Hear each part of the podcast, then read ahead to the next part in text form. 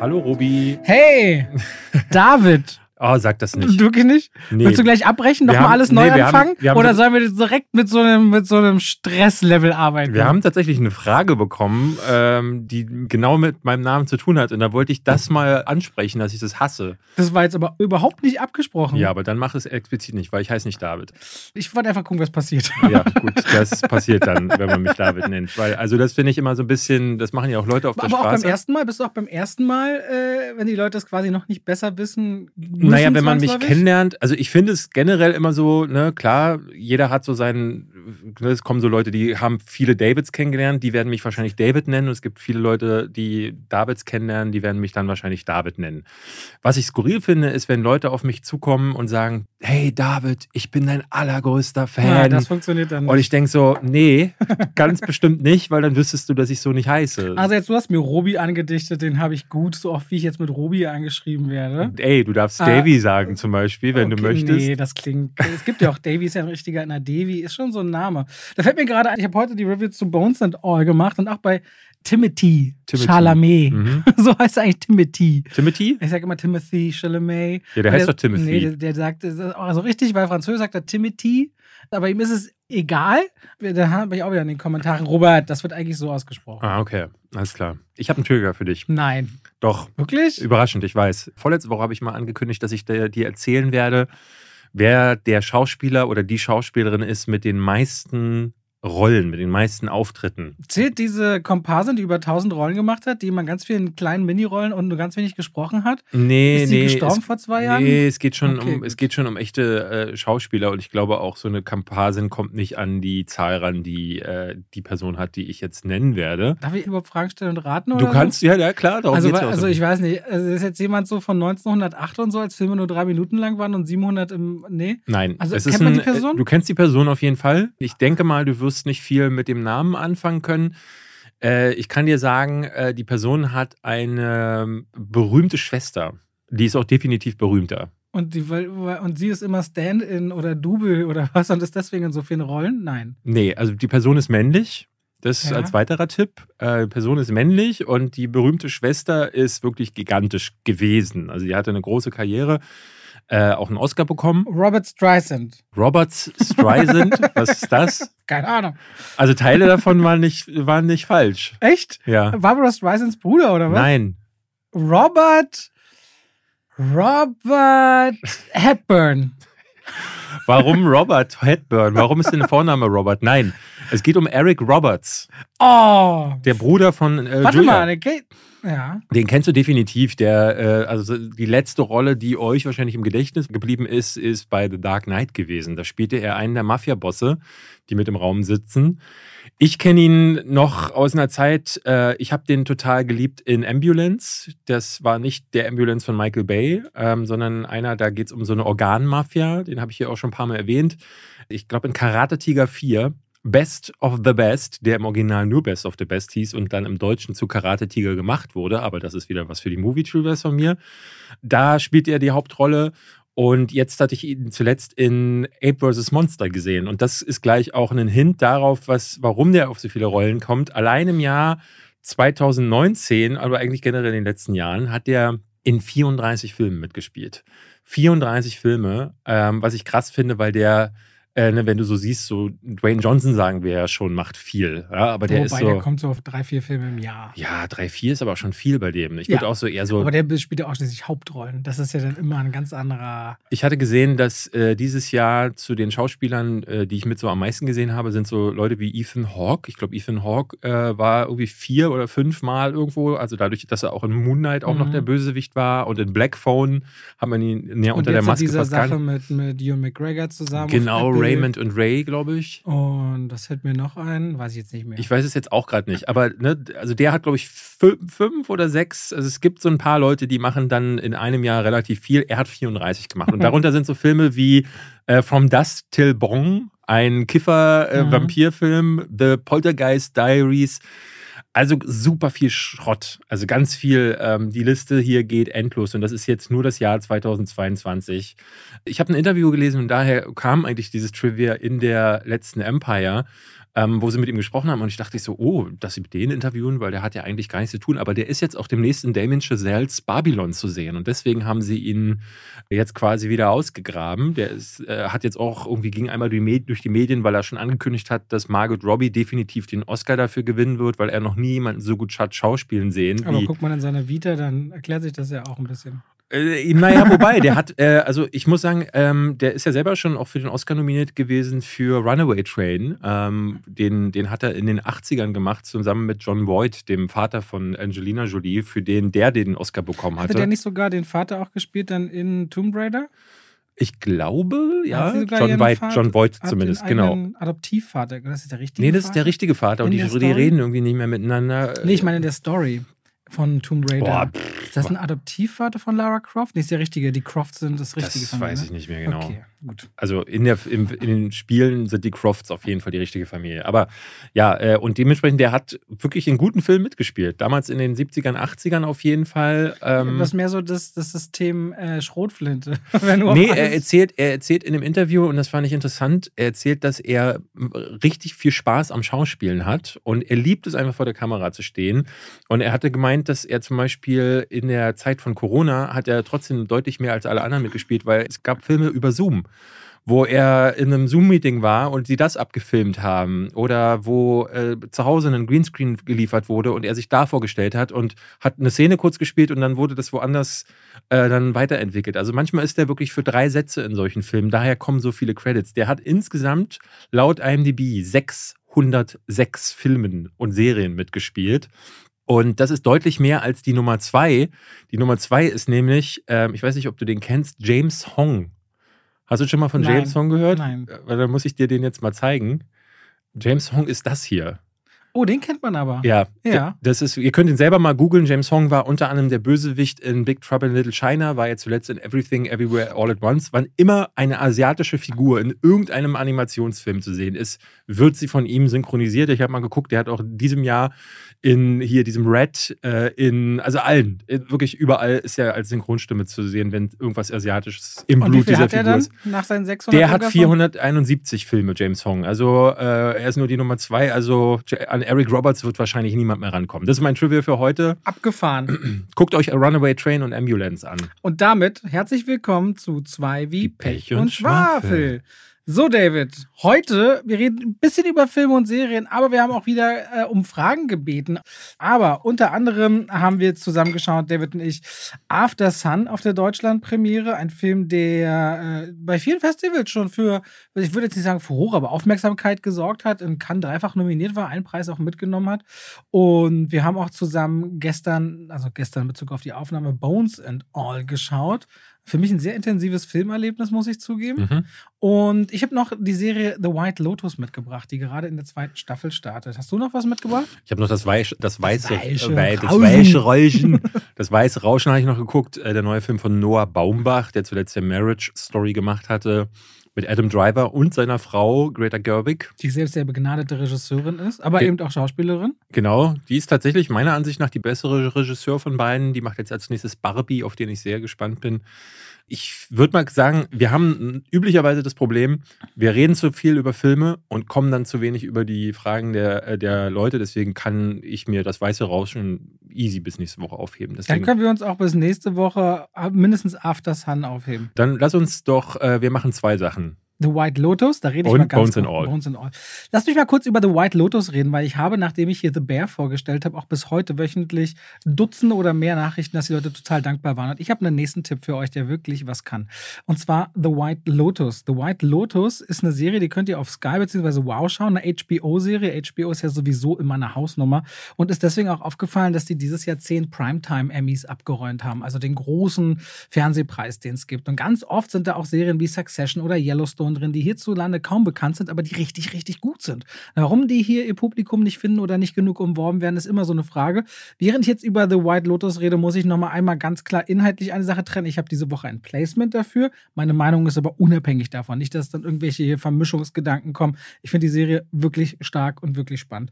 Und zwar die Geschichte ist, wir hatten vor einiger Zeit mal über Nine Perfect Strangers hier geredet, wo quasi neun mhm. Leute auf so eine Art Kur teilgenommen haben. Nicole Kidman und die Ausgangssituation war gar nicht uninteressant, aber das vergalopierte sich dann irgendwie weit in das Feld des Uninteressanten. Ich habe es, glaube ich, nie zu Ende gesehen. Das hatte so eine Mystery-Komponente, die sich. die überhaupt nicht Mystery war, nee. fand ich. Eher so psychedelisch, aber da war es auch nicht gekonnt.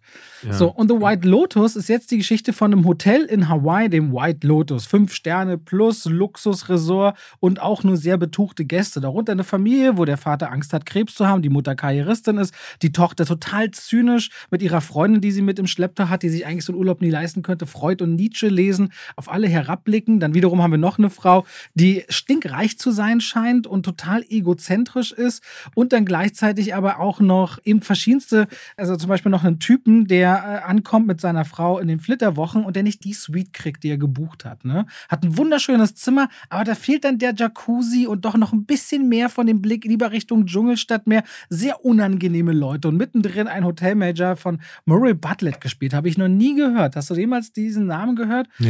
Der über beide Ohren strahlt und die Gäste begrüßt. Man kennt es ja in diesen Resorts. So wirst du empfangen mit heißen Handtüchern, die dann irgendwie dir das Gesicht und Hände trocknen. Du kriegst alles, was du willst. Und diese schöne, heile Welt, wie man schon erahnen könnte, fängt natürlich irgendwann an zu bröckeln. Auf der einen Seite diese Gäste, die alle so ihre Themen haben, ihre Probleme haben, ihre Bedürfnisse haben. Du weißt vom Anfang an der Serie, da gibt es so einen Einschub, wie so Rahmenhandlung, da sind sie schon auf dem Rückweg von der Reise und eine, eine Person ist gestorben.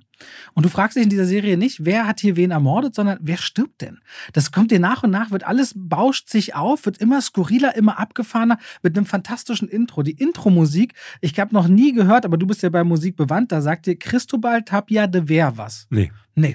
Der hat im ersten und der zweiten Staffel, der hat so Klänge, die so hawaiianisch klingen und in der zweiten Staffel spielt das Ganze dann in Sizilien in einem anderen White Lotus Hotel. Das ist total abgefahren am Anfang. Du denkst, das hat schon so einen psycho-kulturellen, rhythmischen Touch, wo ich denke, ich würde die ganze Zeit mitmachen und das bringt einen wie in Trance. Und es ist eine super spannend, atmosphärisch sich verdichtende Erzählung, wo auch vor allem die Boshaftigkeit der Figuren, die nach und nach an die Oberfläche kommt, total im Kontrast steht zu diesem wunderschönen Resort und den sonnendurchtränkten Bildern und diesen Ambiente dort. Und sie war halt so erfolgreich, dass HBO gesagt hat, wir machen eine zweite Serie. Es war eigentlich komplett als Miniserie abgeschlossen. Die hat nur sechs äh, Episoden, die erste Staffel. So 40 Minuten lang, die könnt ihr komplett gucken. Dass man dann gesagt hat, sie hätten gerne eine zweite, aber erzählen es als Anthology-Serie. Das heißt, zweite Staffel, komplett neue Figuren, neuer Ort und dementsprechend äh, etwas, was man dann auch losgelöst voneinander sehen kann. Die zweite Staffel erscheint gerade und zu dem Zeitpunkt, wo dieser Podcast rauskommt, sind erst drei Folgen raus, von denen sieben sollen es wohl werden. Fand ich richtig gut. The White Lotus. Eine Empfehlung für alle, die jetzt sagen, oh, hätte ich mal wieder was, was man vielleicht entdecken kann. Ich glaube, da habt ihr richtig Freude dran. Lasst mich dann aber gerne auch auf Instagram wissen, weil ich finde das dann immer richtig spannend, auch zu sehen, wie ihr darüber denkt. Vielleicht kleine Serie, aber richtig feine Serie, zumindest in Übersee, sehr, sehr gefeiert.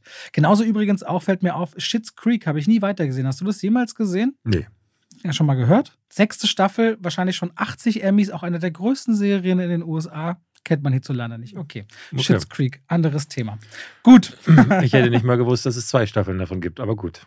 Wir haben den neuen Film von Luca Guadagnino gesehen. Den ich bestimmt auch falsch ausgesprochen in meiner Review. Egal, ich spreche alles ständig falsch aus. Der hat der Bigger Splash gemacht, der hat den neuen Suspiria gemacht. Am wahrscheinlich gefeiertsten ist er für Call Me By Your Name. Mhm. Ein Film, wo es ja auch ein Buch gibt, einen zweiten Teil, und viele mhm. darauf warten, dass der kommt. Nur kann man Army Hammer nicht mehr irgendwie wirklich ähm, casten. Ja. Spoilern wir in irgendeiner Form über das eigentliche Thema, weil ja, im Trailer sieht man das eben nicht. Bei der Review habe ich es komplett ausgespart. Ach so, man sieht das im Trailer nicht. Ich habe Gina gefragt und sie meinte, ich habe gefragt, was denkst du, was der Film so, worum es geht, nachdem Aha. sie den Trailer gesehen Sie erzählte mir so, ja, also das ist dieses Mädchen und die ist irgendwie unterwegs oder auf der Flucht und das ist irgendwie alles, die hat irgendein Geheimnis und das scheint auch sehr brutal zu sein und die scheinen irgendwie zusammen unterwegs oder auf der Flucht zu sein. Es ist irgendwas, es muss ziemlich heftig sein, aber die hat nicht mit einer Silbe das eigentliche Thema so richtig. Und jetzt ich, kam ich so ein bisschen finde, in eine Bredouille. Ich, ich, finde so ein bisschen, ja, das Problem ist an dem Film, ich glaube, man kann da schon drum herum erzählen, indem man so sagt, das ist so wie Bonnie und Clyde. Oder für mich war es auch so, wenn man auf Luca Guadagninos Filmhistorie guckt, kann man relativ schön sagen, das ist wie so, als hätte der Call Me By Your Name genommen und Suspiria draufgepackt. So habe ich es ne? auch gesagt heute. Genau. Und ich finde aber, äh, das hat man gestern auch gemerkt, es sind Leute aus dem Kino gegangen. Ey, man baut eine Falle, wenn man nicht darüber redet. Das habe ich immer gesagt, weil der Film zielt auf ein arthausiges Publikum, dem das oft viel zu hart sein könnte. Genau. Also das Thema, was da drin vorkommt, äh, ich finde, darauf sollte man vielleicht auch vorbereitet sein. Also reden wir jetzt darüber, aber sagen, Leute, wir spoilern jetzt, worum das. Äh, ich finde, es ist kein Spoiler. Das ist das allererste, was ein, Ich meine, es gibt eine Buchvorlage, da gibt es ja auch ein Publikum, die wissen das sowieso. Ja. Aber ich finde, es, man sollte den Leuten die Chance lassen zu sagen, dann lasst das jetzt hier. Es gibt ungefähr 15 Minuten weiter, da beantworten wir, wir haben ja, Wir haben ja Timecodes. Wenn genau. ihr nicht wissen wollt, hier an dieser Stelle für die Leute, die dann skippen, Bones and All ich würde ihn auf jeden Fall empfehlen zu gucken. Ich auch. Du, du wahrscheinlich auch. auch. Aber äh, es ist ein sehr intensives Filmerlebnis, genau. von dem ich jetzt schon weiß, dass ich davon auch, glaube ich, noch in drei, vier Jahren sagen werde, da erinnere ich mich dran. Der wird nicht irgendwo unterlaufen, wo ich mich dann in fünf Jahren mal frage, was war das nochmal? Okay, das überrascht mich wiederum. Nee, ich glaube, das werde ich schon im Kopf behalten. Dann skippt jetzt, weil wir fangen jetzt an, da zumindest über den Punkt zu reden. Der aber, und. Wo man Ami Hammer dann doch wieder hätte ein bisschen besetzen können.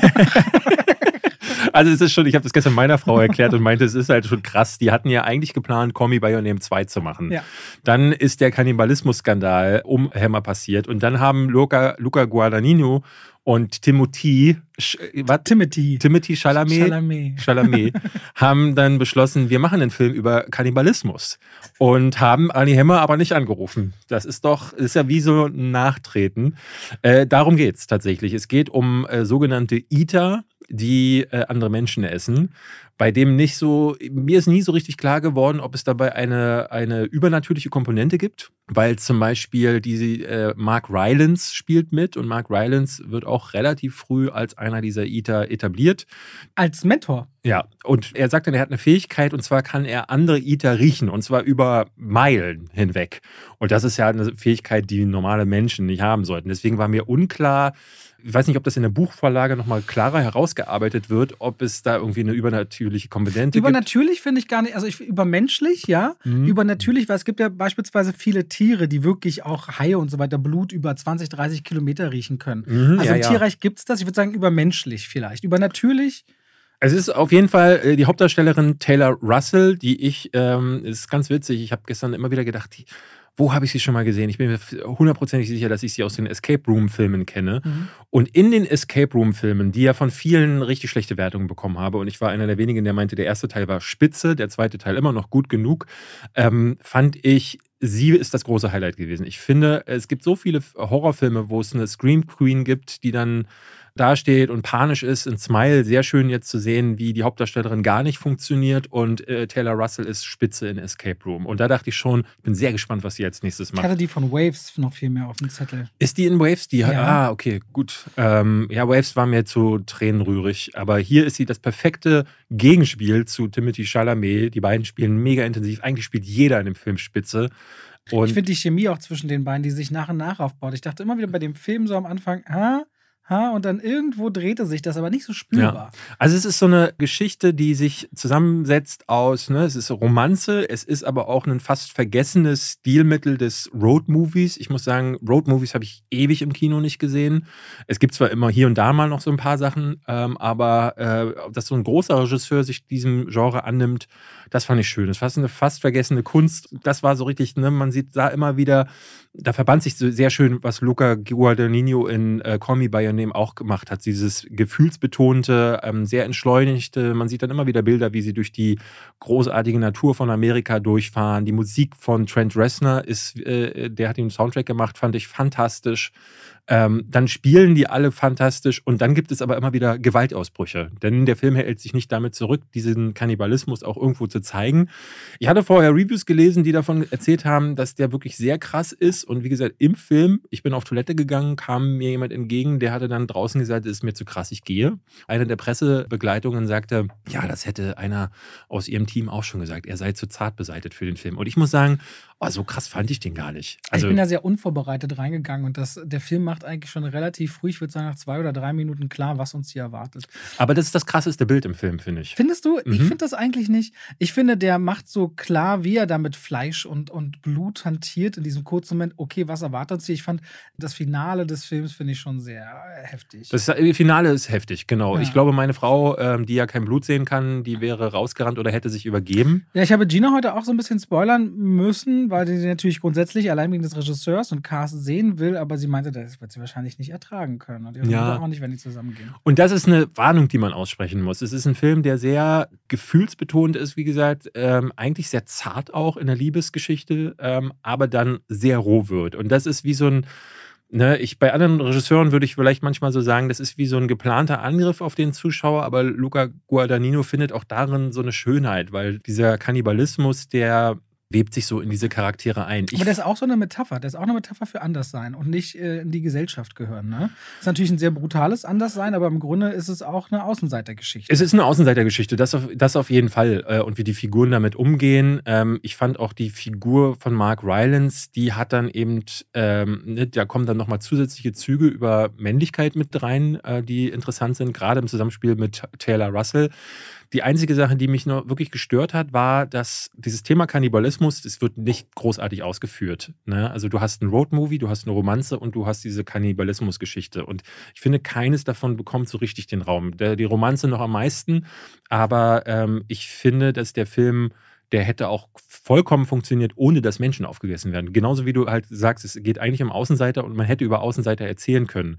Da hätte niemand aufschnabuliert werden müssen, aber es passiert dann und das ist mir ein bisschen, ne, das passiert dann so am Rand, aber ich habe es immer verglichen mit Raw, falls du den gesehen hast. Das ist nee. der Regisseur von Julia Ducournau heißt die, die auch Titan zuletzt gemacht hatte, wo es auch darum geht, Fleisch zu essen, Menschen zu essen. Aber das sind ja Originalgeschichten, ne? Da steht das halt im Fokus. Da geht es um den Hunger, da geht es um, warum macht man das und äh, um, um eine andere Form von Begehrlichkeiten. Das wird ja hier auch immer wieder angedeutet, dass, äh, dass es ihnen auch eine gewisse Lusterfüllung gibt, wenn sie äh, Fleisch essen. Aber das passiert dann kurz, es gibt diesen kurzen Ausbruch und dann wechselt der Film wieder in ein anderes Genre. Und das ist mir so ein bisschen zu plump gewesen, dieser Switch, sodass ich äh, nicht so komplette Freude damit hatte. Aber insgesamt war das einer, der, äh, ich fand, der wirkt ganz toll, ähm, weil er dich reinzieht durch das Schauspiel, durch die Musik, durch die fantastischen Bilder. Der körnige Look der Kamera, ne? So ein mhm. bisschen körnig, ich mag das sehr gerne. Ich glaube halt, dass man so ein Arthouse-Publikum, was eben auf diese sanften Töne und dieses Zwischenmenschliche abzielt, echt in eine Falle lockt ja. und dann das präsentiert. Und das Horror und, äh, ne, also, und die Leute, die sagen, boah, endlich wieder Leute, die gegessen werden, nee. die sollten sich lieber Day of the Dead nochmal angucken, weil die bekommen ja auch nicht, was sie wollen. Ähm, auch der Titel des Films, Bones and All, da wird, da wird eigentlich eine sehr interessante Thematik dazu aufgemacht, dass es quasi auch in dieser Leidenschaft oder Begierde trotzdem nochmal zwei unterschiedliche Stadien gibt. Ne? Genau. Es wird aber nur angerissen, ohne das wirklich mal komplett äh, zu sehen oder zu erleben. Ja, und dieser Titel bekommt dann am Ende halt so eine ganz spezielle Tragweite, mhm. die äh, nachhalt, wie, wie ich finde. Als wir rausgingen, hatte ich einen Vergleich gezogen zu Near Dark. Ja, den habe ich hier schon immer, äh, immer mal wieder erwähnt, von äh, Catherine Bigelow, ein großartiger Road-Movie-Vampirfilm. Da wird jemand gebissen ähm, von so einer Dame, in die er sich verliebt auf der Straße und die nimmt ihn dann mit mit ihren Vampirfreunden und die zieht dann durch die Lande und merkt dann so, boah, dieses Leben als Vampir, krass, aber auch die anderen sind total verroht. Er hat noch mit seinen moralischen Problemen zu kämpfen, so weil er eigentlich nicht töten möchte. Und das erinnert stark an Elemente von Bones and All. Also gerade Near Dark hat eine sehr düstere Atmosphäre, sehr nihilistisch, da ist das Wort wieder. Das hat Bones and All gar nicht, weil ich finde den sehr ähm, hoffnungsvoll eigentlich letzten Endes. Und Taylor Russell ist hier wirklich richtig stark. Ähm, wir wurden in den Fragen auch immer wieder gefragt, was sind so die Darsteller, die ihr im Auge behalten werdet. Hatte bei Escape Room schon das Gefühl, die ist eine richtig gute und hier ist sie mir besonders aufgefallen, die kann man im Auge behalten. Ja, ja, die kann vor allem so ein intrinsisches Spiel, ohne dass man dann zurückgekehrt wirkt. Also die hat eine Präsenz, ohne dann auch noch einen draufzulegen. Das mhm. ist sehr, sehr angenehm. Okay, dann kommen wir heute mal zu euren Fragen. Wir sind zwar schon Folge 92 und wollten ja also alle 15 Folgen, haben wir es ein bisschen verschleppt. Ist gar nicht äh, so wild. Haben wir geschwindelt wieder mal. Ja, es passiert, würde ich sagen. Willst du anfangen, David? Ich fange mal an mit einer Frage von Miss Ginnifer, die wollte wissen, ähm, weil wir schmeißen hier wohl sehr häufig mit Fachbegriffen um uns. Und Aha. am Anfang haben wir immer noch angehalten, dann hast du immer noch versucht zu erklären. Ja, aber dann habe ich von dir so einen halben Augendreher kassiert nach dem Motto, ja, das muss man jetzt nicht erklären. Ja, ich bin ja auch immer noch fest davon überzeugt, dass man die Inhaltsangabe nicht runterrödeln sollte, aber. Es ist ja auch, ich meine, klar, wir reden über die Filme, aber ich finde es auch, es gibt schon so einen Dienstleistungsgedanke, das merkst du ja im Feedback, dass Leute ganz oft sagen, ey, ich wäre nie auf diesen Film gekommen, weil. Und zu fragen, ob ich jetzt einen Film gucke. Viele wollen schon wissen, worum geht es denn auch? Was erwartet sie ich ungefähr? Ich rede ja bei mir nie über die Handlung, äh, in meinen Reviews gar nicht. Also ich komme zwar auf Aspekte zu sprechen, aber ich rede nie darüber, was ist jetzt die eigentliche Inhaltsangabe, weil ich immer denke, die Leute, die sich für den Film interessieren und auf dieser Kritik landen, die wissen das im Zweifelsfall eh schon. Die, die noch nichts darüber wissen, die informieren sich danach und darum geht es ja vor allen Dingen auch. Also ich sage ja Vielleicht niemandem, recht, geht bitte blind danach ins Kino. Ähm, sollen, wir, sollen wir ab sofort nie wieder sagen, nein, nein, nein, nein, nein, nein, wir haben ja, wir haben uns darauf, wir, nee, nee, wir haben uns ja in der Mitte getroffen. Ich finde es mittlerweile, das ist unser Modus hier im Podcast und das ist ja eigentlich auch die, unsere beiden Persönlichkeiten zusammengebracht. Du machst deins, ich mach meins und, und zusammen sind wir. Oh, Dovert. Oh, Dobert. Dave Bert. Dave Bert. ja, die, auf jeden Fall ging es darum, sie äh, schrieb, dass zum Beispiel Begriffe wie Showrunner, weiß sie gar nicht, was das bedeutet. Ähm, ihr nutzt solche Fachbegriffe sehr häufig und ich verstehe nur Bahnhof. Mhm. Ähm, also was sind die wichtigsten Personen im Abspann und warum. Okay, darauf jetzt einzugehen, das ist ein bisschen. Ähm ja, gut, aber das sind ja, also, also darauf jetzt einzugehen, muss ja nicht deren Funktion. Aber generell bei einem Film ist es meist auch die Reihenfolge. Ne? Du hast immer, den Cast ist logisch, die Schauspieler. Dann hast du den Regieposten. Showrunner stehen ja meistens gar nicht drin. Showrunner sind ja auch Serien. Das ist ja nochmal ein Serienthema. Ja. Äh, Doch, die stehen meist als created by. Mhm. Und die stehen schon am Anfang ja. drin. so. Aber ansonsten hast du natürlich immer die Person, die die Regie geführt hat. Dann hast du die ganze Regieassistenz dahinter, die später dann in zehn Jahren mal die sind, die den ersten Regieposten haben. Dann kommt der DOP, das ist der Director of Photography, also der Kameraperson. Das ist dann ziemlich wichtig. Dann kommt normalerweise die ganze Geldgeberriege, die Produzenten, die irgendwie ein bisschen mitentscheiden, aber im Grunde so die Marketingleute sind.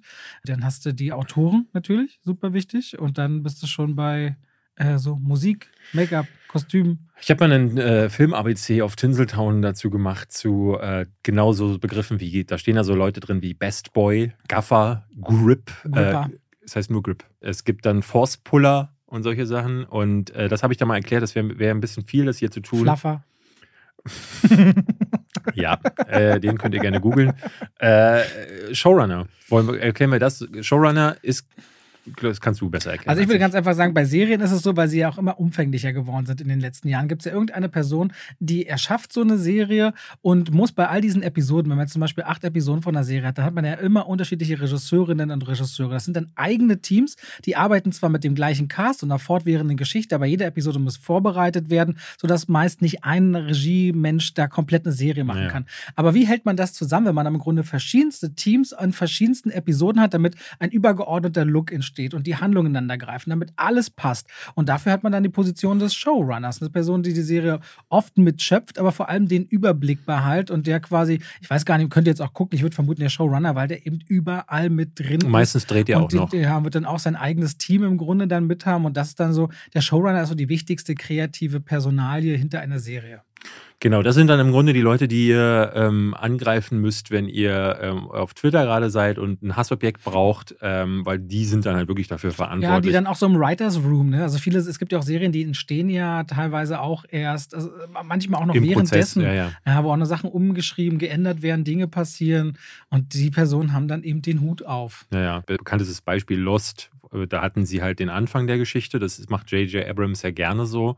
Und weil er nicht dachte, dass das ein Riesenerfolg werden würde und er nicht wusste, wie viele Staffeln äh, das vielleicht geben könnte, haben sie kein, kein nie ein Ende gehabt. Und das Ende, das wissen wir heute alle. Ja, oder Game of Thrones, ne? Die beiden Showrunner werden ja richtig gehasst, ja. weil gerade am Ende der letzten beiden Staffeln sie einen Deal hatten äh, bei Star Wars. Nee, wie war das? Die hatten einen Deal bei Netflix einzusteigen wollten zu Netflix, haben deswegen sich bei Game of Thrones total auf die Tube gedrückt, um das schnell zu Ende zu kriegen. Die fulminant schlechte achte Staffel zusammengebaut. Nee, es ging haben, um den Star Wars. -Deal. Ah, nee, dann sind sie zu Star Wars, Star Wars und sind doch nicht zu Star Wars ja. am Ende, dann irgendwie zu Netflix. Genau. Denen sind auch vielen richtig sauer, dass sie da ihren Job nicht anständig quasi zu Ende gemacht haben. Ja. So, ich habe hier von Delina Sophie, wenn ihr sie nicht für ihr, euren Job bräuchtet, welche Streamingdienste würdet ihr behalten und welche nicht? Amazon. Du magst am liebsten, ne? Ja. Würde ich wahrscheinlich gar nicht mal so unbedingt brauchen. Also Disney Plus würde ich auf jeden Fall behalten, allein wegen Simpsons. So Sachen. Auf, auf jeden den Fall. könnte ich verzichten, muss ich sagen. Ich auf jeden Fall Sky, weil alle HBO-Serien im Grunde immer eine Bank sind und da richtig gute Sachen sind. Auf Disney Plus bin ich tatsächlich gar nicht. Also ich überhaupt bin viel, nicht. Also ja, ab und zu mal, wenn ich einen alten Fox-Film sehen will, weil Disney hat tatsächlich keine Eigenproduktionen, die mich interessieren, aber ich bin immer mal wieder da. Jetzt zum Beispiel den ersten Hellraiser kannst du dir angucken da und Ja. da macht es tatsächlich Sinn, da mal reinzuschauen. Aber die Serien sind alle Schrott. Die Filme, die neuen brauche ich alle nicht, sodass ich da nicht wirklich mich aufhalte. Also Sky, finde ich Sky als Wow, Wow finde ich als Plattform einfach schlimm. Also ich hasse es, da Sachen zu gucken. die Bedienoberfläche. ja, die Technik auch. Ich Aber mag, die Inhalte sind gut. die sind nicht übel, aber ich bin ja nicht so serienfokussiert. Deswegen Mhm. ähm, alles, was mit nur mit Serie zu tun hat, kann ich eher darauf verzichten. Apple TV hat ab und zu mal ein paar Sachen, aber auch könnte ich darauf verzichten. Sky Also hat natürlich für alle, die nicht ins Kino gehen, den frühesten Zugriff Das auf ist Kinofilme. ja genau, das stimmt. Also am ehesten würde ich Netflix und äh, Amazon Prime behalten. Den ja, Rest ich würde dann Wow, Sky und wahrscheinlich, aber ich, vielleicht doch auch noch Netflix vor Disney Plus behalten. Startet ja auch noch Paramount. Weil Netflix hat ja immer mal wieder auch gute Sachen. Ne? Das ist ja das Ding. Da ist ja so viel Shit. So viel Shit. Aber dann kommt ein The King, dann kommt ein Cyberpunk Edge Runners, dann kommt ein Ar Arcane oder ne, dieses Dama mochte ich sehr. Dama zum Stranger Beispiel. Things. Genau. Äh, Oder auch meine Guilty Pleasures, Big Timber. Was? Big Timber. Holzfäller, kanadische Holzfäller. Was? Ja, gucke ich beim Kochen. Big Ja, meine Timber. Frau ist gerade voll in Love is Blind Hat sie Staffel endlich 3. mal Selling Sunset angefangen? Äh, sie meinte, das ist super scheiße und ähm, es ist, es wäre, ist natürlich klar, dass du diesen Vorschlag gemacht hast. Das hat sie so Ja, gesagt. ja, ja, weil sie findet deinen Film- und Seriengeschmack grauenerregend und weiß dann schon immer, wenn ich, wenn ich komme, also ich hatte vorhin, als du darüber geredet hast, über White Lotus, Ja. habe ich gedacht, so, weil das ist das Richtige für Kali. Wenn ich nach Hause gehe, Sag ah, ihr nee. nicht, dass ich das empfohlen habe. Sag es einfach nicht. Sag's nicht dazu. Ja, aber sie fragt dann auch immer, also weil sie fragt immer, hat Robert das empfohlen oder Andi empfohlen? Dann sagt sie immer, nee, dann will ich das nicht gucken, weil eure beiden Vorschläge findet sie schrecklich. Ja. Sag doch einfach, du hast, du hast die Tage aufgeschnappt und White Lotus. Ja, dann, muss, dann, dann krieg ich den Shit. Nein, nein, das ist so, du kannst sagen, ich habe mir das sehr gewünscht, damit sie nicht, damit sie unvoreingenommen reingeht. Ja, gestern hatten wir tatsächlich mal, da hatte ihr nämlich einer ihrer Schauspielkollegen am Set äh, Dressed to Kill von Brian De Palma empfohlen und der war so ein Schrott ähm, und da konnte ich das mal umdrehen und sagen so, ah, wer hat denn dir das empfohlen, ja? Dem kannst du aber mal sagen, das ist ein totaler Schrott. Na gut, was hatte ich hier? Ich habe noch eine Frage von Film Eddie. Er fragt, ich schaue seit einiger Zeit häufiger ältere Filme und merke, dass ich am Ende manchmal Schwierigkeiten habe, damit den Film entweder nach Punkteskala zu bewerten oder manchmal sogar in ein simples Gut oder Schlecht einzuordnen, weil irgendwo in dem Film beispielsweise offener Sexismus vorkommt, sei es dabei ein Musical, das fröhlich die unterdrückte Hausfrau und ihre Qualitäten besingt oder Gewalt gegen Frauen, die für die Story selbst absolut irrelevant ist. Man könnte sagen, war halt die Zeit, in der der Film entstanden ist, damit tue ich mich aber schwer. Und würde gerne von euch wissen, fällt euch sowas auch auf? Geht es euch ähnlich und wie geht ihr am Ende damit um? Das ist sehr Ansonsten interessant. einfach ganz viel Liebe für euren Podcast. Ja, stimmt. Steht da noch, das haben wir steht viel noch bekommen. Lob drunter. Haben wir viel bekommen. Also witzig, weil, weil ich gerade darüber gesprochen habe, äh, Dress to Kill von Brian De Palma ist so Mhm. einer dieser Filme, die, ich glaube, den hat er 1980 gemacht und äh, De Palma hat ja Scarface rausgebracht, Mission Impossible später und in der damaligen Zeit ähm, Untouchables war einer der wichtigen Filme und der hatte so eine Phase, wo er, äh, der, der war ein riesen Hitchcock-Fan und er war offensichtlich auch ein Giallo-Fan und hat so Mario Bava und Dario Argento Jetzt irgendwie können wir ja kopiert. sagen Fachbegriffe. Giallo steht eigentlich für gelb, aber ist das italienische Krimi-Genre. Genau, ja, die sehr Ich wollte gewalttätig zum und Thema. Showrunner und so. Das war so seine Phase, wo er so Sachen gemacht hat. Und äh, ach nee, Driller Killer war, glaube ich, von Abel Ferrara. Tut mir leid, sorry, da bringe ich was durcheinander. Egal. David. Aber Dress to Kill war sein Thriller-Highlight und den haben wir dann gestern geschaut und der ist zum Beispiel ganz offen transphob.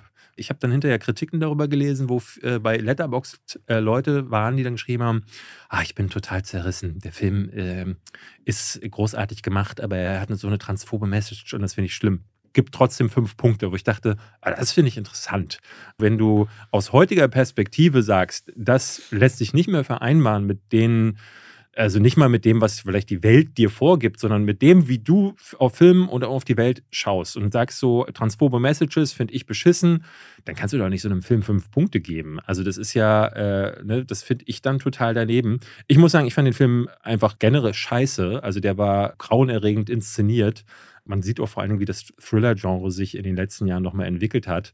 Aber es war so Hitchcock für Arme. Also wenn Hitchcock den gesehen hätte, hätte er sich im Grab umgedreht. Aber die transphobe Message, die fällt natürlich auf, aber es passt dann nur zu dem Rest des Films. Aber ich glaube, ich könnte so einem Film dann definitiv nicht eine hohe Ich finde das auch manchmal schwierig. Ne? Du, du, bist natürlich heute und dann guckst du aber, wie ist die Zeit damals bei Bond zum Beispiel, wenn du die älteren, ältesten Bond-Filme anguckst, diese Übergriffigkeit gegenüber Frauen ist ja super extrem. Ne? Da gibt es ja so eine Szene, wo eine Krankenschwester an die Wand gedrückt wird und im Grunde mehr oder weniger komplett genötigt wird, mit ihm rumzumachen, wo du sagst, und dann hast du ja nochmal, ja, das ist halt Bonds Markenzeichen ne? und eine riesen äh, Fangemeinde hinter. Und ich finde das auch immer sehr schwer einzuordnen. Bei manchen Filmen ist das einfacher, weil es dann nicht so mitten im Fokus steht, aber ich verstehe diese Diskrepanz, ganz ehrlich. Ich finde halt, man sollte immer darauf achten, wie es einem selber damit geht. Ein bekanntes Beispiel also der letzten Jahre sind ja so Sachen wie äh, The Green Book zum Beispiel, der viel Shit bekommen hat aus der Community der Schwarzen, weil ähm, ne, der Weiße wieder der Retter in dem Fall gewesen ist. Es gibt ja Filme wie äh, zum Beispiel der mit dem Wolf tanzt, der auch diese White Savior Message hat. Selbst Avatar hat das. Ne? das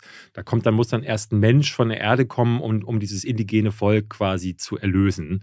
Das wird oft kritisiert. Ich merke aber bei Filmen äh, gerade diese White Savior Message, die wahrscheinlich, weil ich weiß bin ähm, oder was auch immer, aber diese Filme finde ich alle großartig. Das habe ich bei Avatar auch gesagt und bei der mit dem Wolf tanzt und The Green Book. Das wäre ja meine Frage, wenn man sich selbst mit so einer Art Heldenfigur identifiziert in dem Film. Das, weiß, ich, das kann ich schwer sagen. Ne? Das wäre interessant, das zu hinterfragen, aber ich glaube, ich möchte Film dann auch nicht zu sehr. Also zum Beispiel Green Book, ich weiß, diese White Savior-Diskussion gab, aber wenn ich an Green Book zurückdenke, ist es vor allem diese merkwürdige, diese Freundschaft von zwei Menschen, die sehr weit auseinander sind aus, und dann aber die dann entsteht. Das ist für mich der Genau, Green genau, genau. Ich, ich und auch Road-Movie halt. Ich finde, es ist eine Frage der Perspektive. Ich kann mir sehr gut vorstellen, dass Leute, die eben äh, dazu gehören, nämlich äh, Schwarze, die äh, ihr Leben lang unterdrückt wurden oder ihr Leben lang Probleme haben, die gucken so einen Film und sehen, ah, okay, ja, er rettet uns jetzt also. Ne? Dass man da nochmal einen anderen Blick drauf hat, als jemand wie wir, die dann sagen so, oh ja, fällt mir auf, aber ich muss sagen, der Rest, ne, es geht um eine Freundschaft, es geht darum, dass zumindest in diesem Film eine Lösung für diese Situation gefunden wird, ich glaube, da fühlen wir uns wahrscheinlich dann wohl drin, weil es uns nicht betrifft. Und dadurch ist diese Perspektive, die wir darauf haben, eine, die uns das gar nicht so spüren lässt. Was es dann manchmal auch schwieriger macht, beziehungsweise wenn dann diese Diskussion im Raum steht, man kann dieser Kritik auf jeden Fall Raum geben und sagen, man, also man kann nicht mal sagen, man versteht das, weil man versteht das ja nicht wirklich, wenn man ja die eigenen Erfahrungen gar nicht hat. Ja. Man kann sagen, ich glaube zu wissen, dass das ein berechtigter Ansatz ist, das zu sagen. Und dennoch hat man ja seine Meinung zum Film. Das ist so ein Konflikt, der ist wirklich schwer zu lösen, weil es da auch ich habe manchmal das Gefühl, du, du sollst dich dann auf eine richtige Seite stellen, aber wenn du dich da drauf stellen würdest, dann wäre das auch nicht richtig, weil du das eben überhaupt gar nicht fühlen und erspüren kannst. Wir alle haben unsere Geschichten. Also bei mir ganz anderes Thema, nicht Hautfarbe, aber typisch Übergewicht. Ne? Bin mhm. schon seit ungefähr der Trennung meiner Eltern, also seit so sechs oder sieben Jahren alt, äh, bin ich übergewichtig. Ne? Mal, mehr, mal weniger und ich versuche da immer wieder äh, damit auch umzugehen und gar nicht so problematisch im Selbstbewusstsein, aber dennoch ist es für mich schwer, auf das Gewicht mal zu kommen, wo ich gerne will.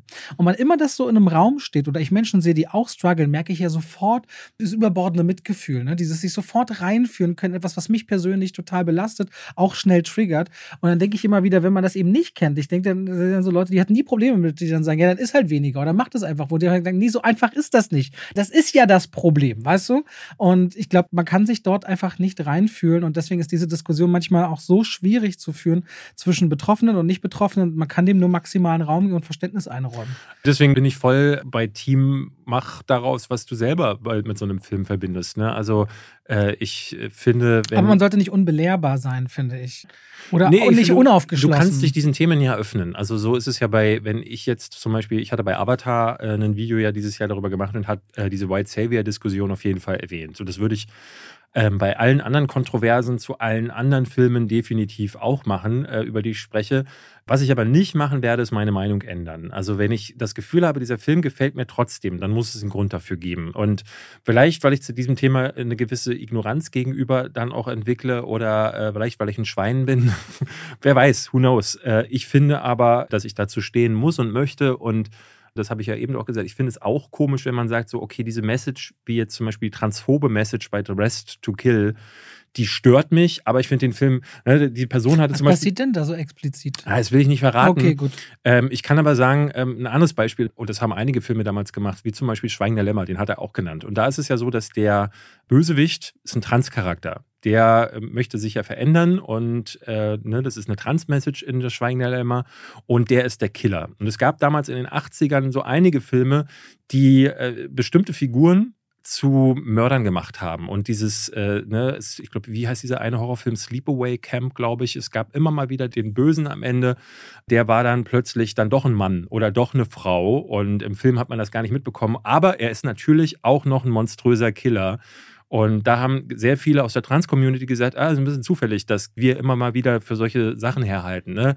Jetzt könnte man eine Riesendiskussion aufmachen, weil andere sagen würden, ja, aber wie oft gibt es denn Killer, die, hm, was weiß ich, ne, die, diese oder jene Personen sind.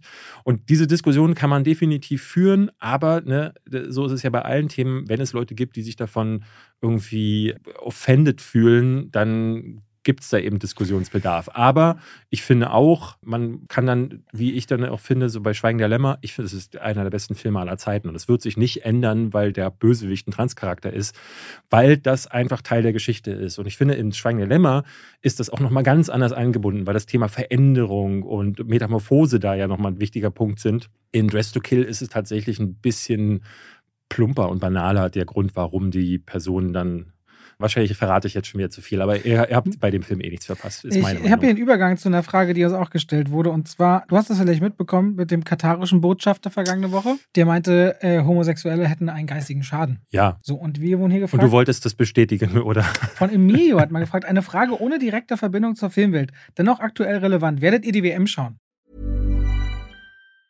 Und damit schalten wir rein in die Werbung. David, ich ja. sehe manchmal, krieg ja mit, du bist ja schon auch manchmal gestresst, ne? Ja. Du ja. sagst dann manchmal so, ah, ich bin müde, ich habe nicht ja. gut geschlafen, muss viel arbeiten. Ja. Der Hund hat wieder einen Flug Vor allem bei uns im Podcast ist es auch immer so, ich werde müde, aber.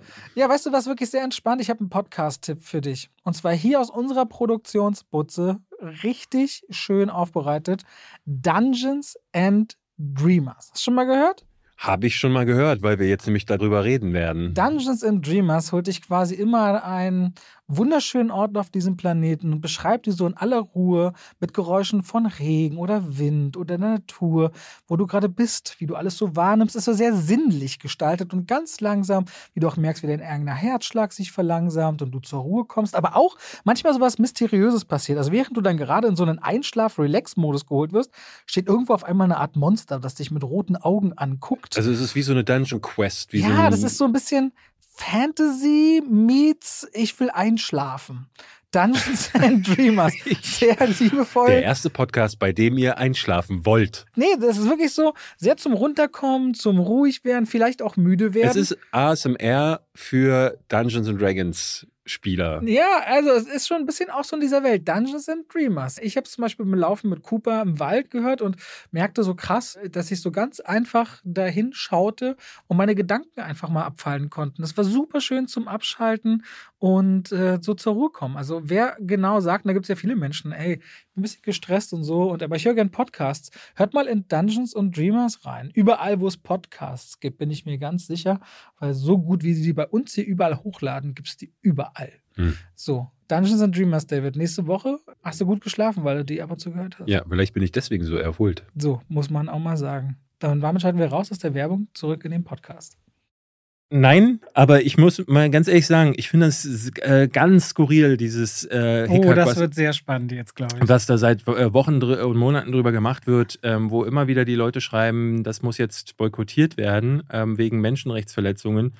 Ich finde das so interessant, dass äh, plötzlich bei der WM Menschenrechtsverletzungen ein Thema sind aber alle zum Primark rennen, um billigste Klamotten zu kaufen. Und Kaffee und Kakao, Schokolade, das ganz oft mit Kinderarbeit. Ja, Bananen. also wenn du die Welt plötzlich retten willst und dann äh, bei Twitter die ganze Zeit postest, die WM in Katar, ich werde nicht zugucken. Klar, es ist ein Unterhaltungsthema, ne? Es ist Fußball ist eines der wichtigsten Themen und vor allen Dingen die Leute, also gerade zum Beispiel die Leute aus der Spandauer Bubble, die super viel Fußball gucken, die sind gerade die ersten, die die WM in Katar äh, boykottieren wollen. Und ehrlich gesagt, klar, ne, es ist ein Thema. Ich finde, da kann man sich dann auch gerade als Influencer mit einer gewissen Größe dafür einsetzen. Aber ich finde das schon auch ein bisschen verlogen, dass plötzlich das dann Thema ist. Und gerade im Fußball, wo so viel krass, also so viel Machenschaften, gerade bei der FIFA, die, die Ja, oder auch wo wir gerade bei Homosexualität waren, äh, das ist generell ja, immer noch, dass sich die Männer das, kaum outen.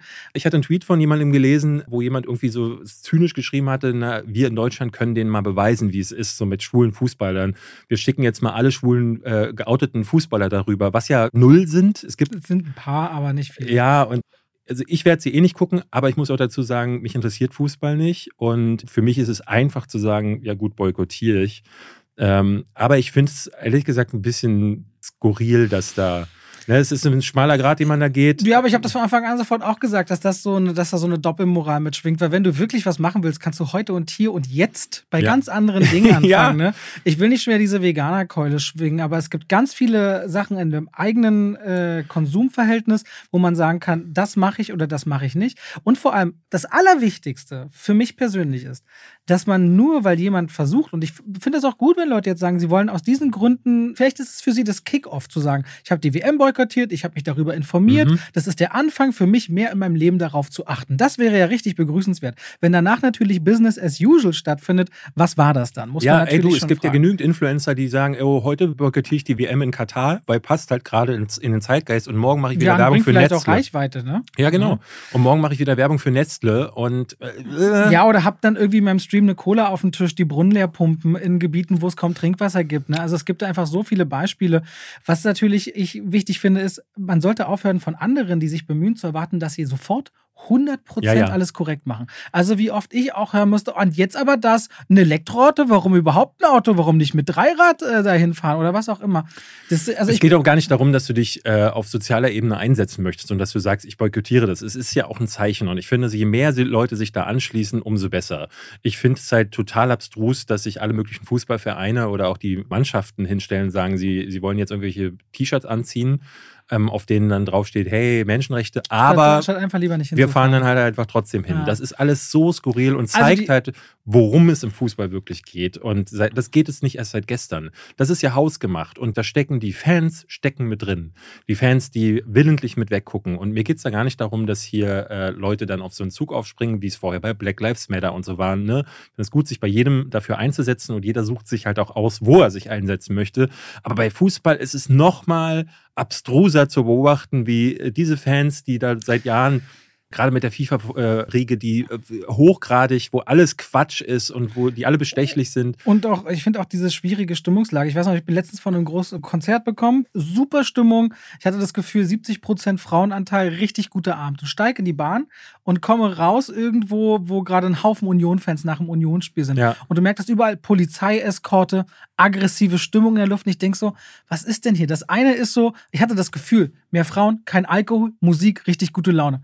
Fußball, Haufen Männer, Alkohol, richtig aggressive Stimmung. Und ich, mich hat das immer abgefuckt. Ich habe acht Jahre im Verein gespielt. Ich habe das Spiel wirklich geliebt früher. Mich hat Fußball nach und nach verloren, aber vor allem hat es mich verloren, als in der ganzen Corona-Diskussion äh, man anfing einzufordern, dass die Spieler mit zuerst geimpft werden sollen, weil sie so systemrelevant sein für den Unterhaltungspart, den Menschen da irgendwie eine Möglichkeit zu ich, geben. Ich finde, wenn du wirklich was boykottieren willst und wenn du wirklich was ändern möchtest, dann guck halt gar keinen Fußball mehr, weil dieser ganze Sport vergiftet ist und das ganze drumherum so. Also dafür ich kann ehrlich gesagt null verstehen. Das ist der Profisport, ne? Also Fußball reicht ja bis runter in so viele Amateurbereiche, wo wirklich viel Liebe stattfindet und wirklich viel Zusammenhalt. Ne? Das, glaub, oh, das es geht nicht um den Sport an sich. Jeder, ja. ne, die Kids, die. Aber ich glaube, das ist wichtig, weil für viele gibt es ein ernsthaftes Fußballerherz ja. und dann gibt es diese, diese Fankultur, wo viele, äh, oder auch Vereins- und Geldkultur. Was ich gerade noch sagen wollte, jetzt entgleitete mir das, was wollte ich denn gerade? Achso, bei mir zum Beispiel im Umfeld gibt es ganz viele Fußballfans. Ne? Wir, die, die haben auch gefragt, ey Robert, wollen wir auf die Straße nicht einen großen Beamer stellen, auf eure Hauswand und dann gucken wir alle von der Straße aus.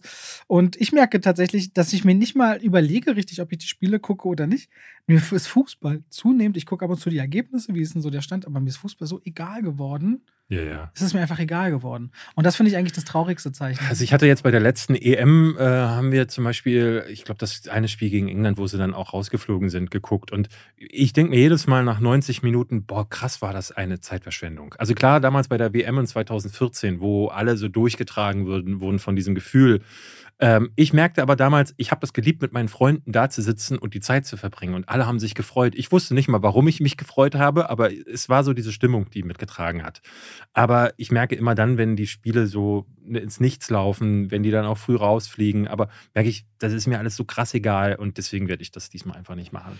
Okay, gut. Kleine Frage, umfängliche Antwort. Kommt von Pixie Maria fragt, seid ihr schon mal extra zu einem bestimmten Urlaubsziel gefahren, weil es eine Filmkulisse war? Zum Beispiel Malta, da gibt es ja ganz viele Game of Thrones Kulissen. Wenn ja, welche? Ich muss sagen, ich mag keinen Urlaub. ja, nee, auch nicht. Also wenn, dann war ich beruflich da. Wenn wir in Los Angeles waren, sind wir auch in die Universal Studios, aber äh, ich, nee. Wo da ich damals in der Mansion war, da äh, habe ich. Äh, naja, immer so Walk of Fame und Kodak Theater und so, ne? Komisch das sind ja keine Filmkulissen. Also ich immer bin, mal wieder. Ich bin bei äh, in Downtown damals unterwegs gewesen. Und in Downtown wurde ja Heat zum Beispiel gedreht. Ja. Und ich habe tatsächlich die Bank gefunden, wo Heat gedreht wurde. In Los Angeles ist es wirklich krass, äh, wenn du GTA zum Beispiel spielst, das letzte jetzt, dann erkennst du Straßenecken wieder und es gibt zum Beispiel diese Wassergräben. In Terminator 2 gibt es doch diese eine Szene, wo ja. da Dings da runterfährt. Das äh, habe ich versucht zu finden mit dem Fahrrad, weil ich diese Stadt viel mit dem Fahrrad abgefahren bin. Aber ich würde jetzt niemals irgendwo hinfahren und also es ist kein Spaß. Ich mag es nicht, in den Urlaub zu fahren. Ich bin gar nicht gerne weg. Ich habe jetzt mit meiner Frau einen Urlaub gebucht für Ende des Jahres und ich habe wirklich gar keine Lust. Gar keine Lust. Wann liegt denn das? Zwei Wochen. Ich glaube, ich fühle mich unsicher. Ich glaube, ich habe das mal versucht zu hinter, hinterfragen. Was für ein unsicher? Ich mag es nicht zu fliegen. Also es geht gar nicht um das Fliegen selbst, sondern ich mag es nicht, in einem fremden Land zu sein, in dem ich die Dinge nicht unter Kontrolle habe. Die ungewohnte zu, Umgebung. Wenn ich zu Hause bin, weiß ich, was ich habe, weiß ich, wie die Tage ablaufen. Ich habe das Gefühl, im Urlaub die Kontrolle zu verlieren. Ich fühle mich nicht sicher, ich kenne das Gesundheitssystem nicht. Ich, also auch so ein Hypochonder-Touch mit drin. Was mache ich jetzt, wenn mir schlecht nee, wird? Nee, das nicht. Nee, nee, ich fühle mich einfach. Bist du jemand, der eine Auslandskrankenversicherung hat? Ich habe eine, ja. Okay. Ich mag es nicht, mich unsicher zu fühlen. Und ich mag äh, alle Situationen, die Unsicherheit erzeugen, vermeide ich in der Regel. Das ist ja zum Beispiel auch, äh, wenn ich gehe zum Beispiel auch deshalb nicht so auf Premieren, weil ich diese Ansammlung an Menschen finde ich bedrückend. Ich würde mich eher so als introvertierten extrovertiert oder extrovertierter introvertierter. Du nimmst das Extrovertierte, um das Introvertierte zu kaschieren. Äh, nee, es gibt Extrovertierte, die ein introvertiertes Äußeres haben, ähm, aber es gibt viele Introvertierte auch, die extrovertierte Anleihen haben. Also ich würde schon, ich würde mich als jemand zählen, der eigentlich eher so gerne seine Ruhe mag und äh, äh, sich auch nicht großartig mit Menschen unterhalten möchte. Aber man sieht das ja auch, wenn ich vor der Kamera stehe, wenn ich auf einer Bühne stehe, ich kann voll äh, ne, funktionieren. Ne? Und ich kann, äh, wenn ich in einer Runde bin, bin ich dann laut und witzig und äh, obwohl mir auch Leute geschrieben haben, dass ich sehr unlustig sei, aber dann bin ich halt das. Aber ich bin halt viel, aber eigentlich bin ich sehr introvertiert, würde ich meinen. Sehr spannend. Und das mag, das bezieht sich auch auf Urlaub. Ich mag, ich hasse das. Ich habe das noch Das heißt, nie du kommst aber auch nie aus dem Urlaub und sagst, du wächst daran. Ich meine, gerade wenn man aus der Komfortzone Ich war noch in meinem ganzen Leben nie länger als sieben Tage weg. Ich bin in der Mansion, Wirklich? In der Mansion habe ich das längste, äh, die längste Zeit verbracht damals, was ich aber auch nicht als Urlaub empfunden habe, weil ich da ja auch hauptsächlich gearbeitet habe. Aber ich bin noch meinem ganzen Leben nie länger als sieben Tage weg gewesen und das ist für mich viel zu lang. Sieben, sieben Tage ist mir zu viel. Mhm. Das mag ich nicht. Aber innerhalb von Deutschland ist das kein Problem ich bin nicht gern weg. Ich Ach bin so. lieber in Berlin. Ich, ich glaube, ich war nur drei oder vier möchte Monate. einfach nicht weg sein. Ich war vier Monate in Köln und ich war mal vier oder fünf Wochen in London. Und, und ich fühle mich, auch, so ich fühl mich auch am sichersten, wenn ich arbeite. Also ich glaube, ich Arbeit ist bei mir auch eine Vermeidungsstrategie, weil aber ich auch eine dann, Struktur. Aber auch eine Struktur. Das gibt mir einfach Sicherheiten und ich mag das nicht. Urlaub können die anderen machen. Ja, aber so krass, je älter man wird, umso weniger wird sich das auch noch mal. Also würdest du dir wünschen, ich muss sagen, wenn ich nicht fragen soll, ja? möchtest du das eigentlich ändern? Na, ich habe jetzt auch zu äh, Kali gesagt, weil sie meinte, so, ey, wir müssen das üben und äh, ich will dir das gerne zeigen, dass das auch was Schönes sein kann. Und das ist ja das erste Mal jetzt, dass ich 14 Tage weg bin. Und die ersten Gedanken, die ich habe, okay, wie machen wir das mit dem Podcast? Wie mache ich das mit Videos in der Zeit? Was ist, wenn ein cooler Film in der Zeit in der Pressevorführung läuft und ich den nicht gucken kann? Ne? Also, äh, zum Glück. Aber die Welt dreht sich wirklich weiter ohne einen. Das ist manchmal auch ganz gut zu wissen. Ja, ja, mag sein. Und, und die glaub, Leute rennen nicht weg. Die ich, rennen nicht weg. Ich hoffe so ein bisschen, dass ähm, ich das da wirklich genießen kann. Bisher war das noch nie so. Ich bin aber auch noch nie mit einem Menschen in den Urlaub gefahren, den ich wirklich gut fand. Und das, glaube ich, das kommt noch da äh, oben mit drauf. Ich bin gespannt, wie das mit Kali werden wird. Okay. Was war eigentlich die Frage? Habe ich vergessen. Ach so, es ging um, ah, wir sind total vom Thema abgekommen. Urlaubsziele, die so. mit einer Filmkulisse zu Also nein, ich habe das auch noch nie gemacht. Ich fahre einen Urlaub, worauf ich Lust habe und seitdem wir einen Hund haben, war auch die Entscheidung, solange der Hund lebt, werden wir wahrscheinlich nicht mehr weit und lange wegreisen. Das war eine ganz bewusste Entscheidung, weil wir, wir lieben den so sehr, dass wir den auch nicht irgendwie in eine Tierpension geben können. Aber man kann den ja zum Beispiel, Kali meinte jetzt, äh, äh, Malle zum Beispiel, wo ja, sie jetzt... das ist anstrengend für das Tier, den Flieger zu packen und so. Das ist, das ist so anstrengend für so ein Tier, das will, will ich gar nicht erst zumuten. Vor allem ein Straßenhund ist nochmal getriggert, wenn er auf einmal in einem Transportmittel ist und sieht uns nicht.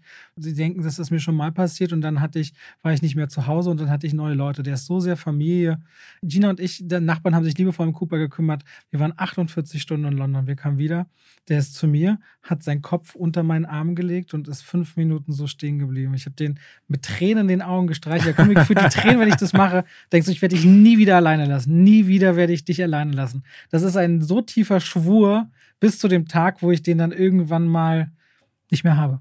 Insofern, Was nicht passieren wird. Das wird passieren, Flocke, sonst sterbe ich früher. Flocke und Kupi werden beide unendlich alt. Ja, das ist leider nicht mehr so. Aber gut. Hier fragt äh, Julia Nummer 1. Meint ihr, wenn ihr in der heutigen Zeit aufgewachsen wärt, wäre eure Leidenschaft für Film genauso ausgeprägt gewesen? Oder denkt ihr, dass es eher am Mangel an Alternativen lag? Darüber hinaus denkt ihr, dass bei Jugendlichen heutzutage so eine Leidenschaft für Film in Zeiten von TikTok etc. überhaupt noch entstehen kann?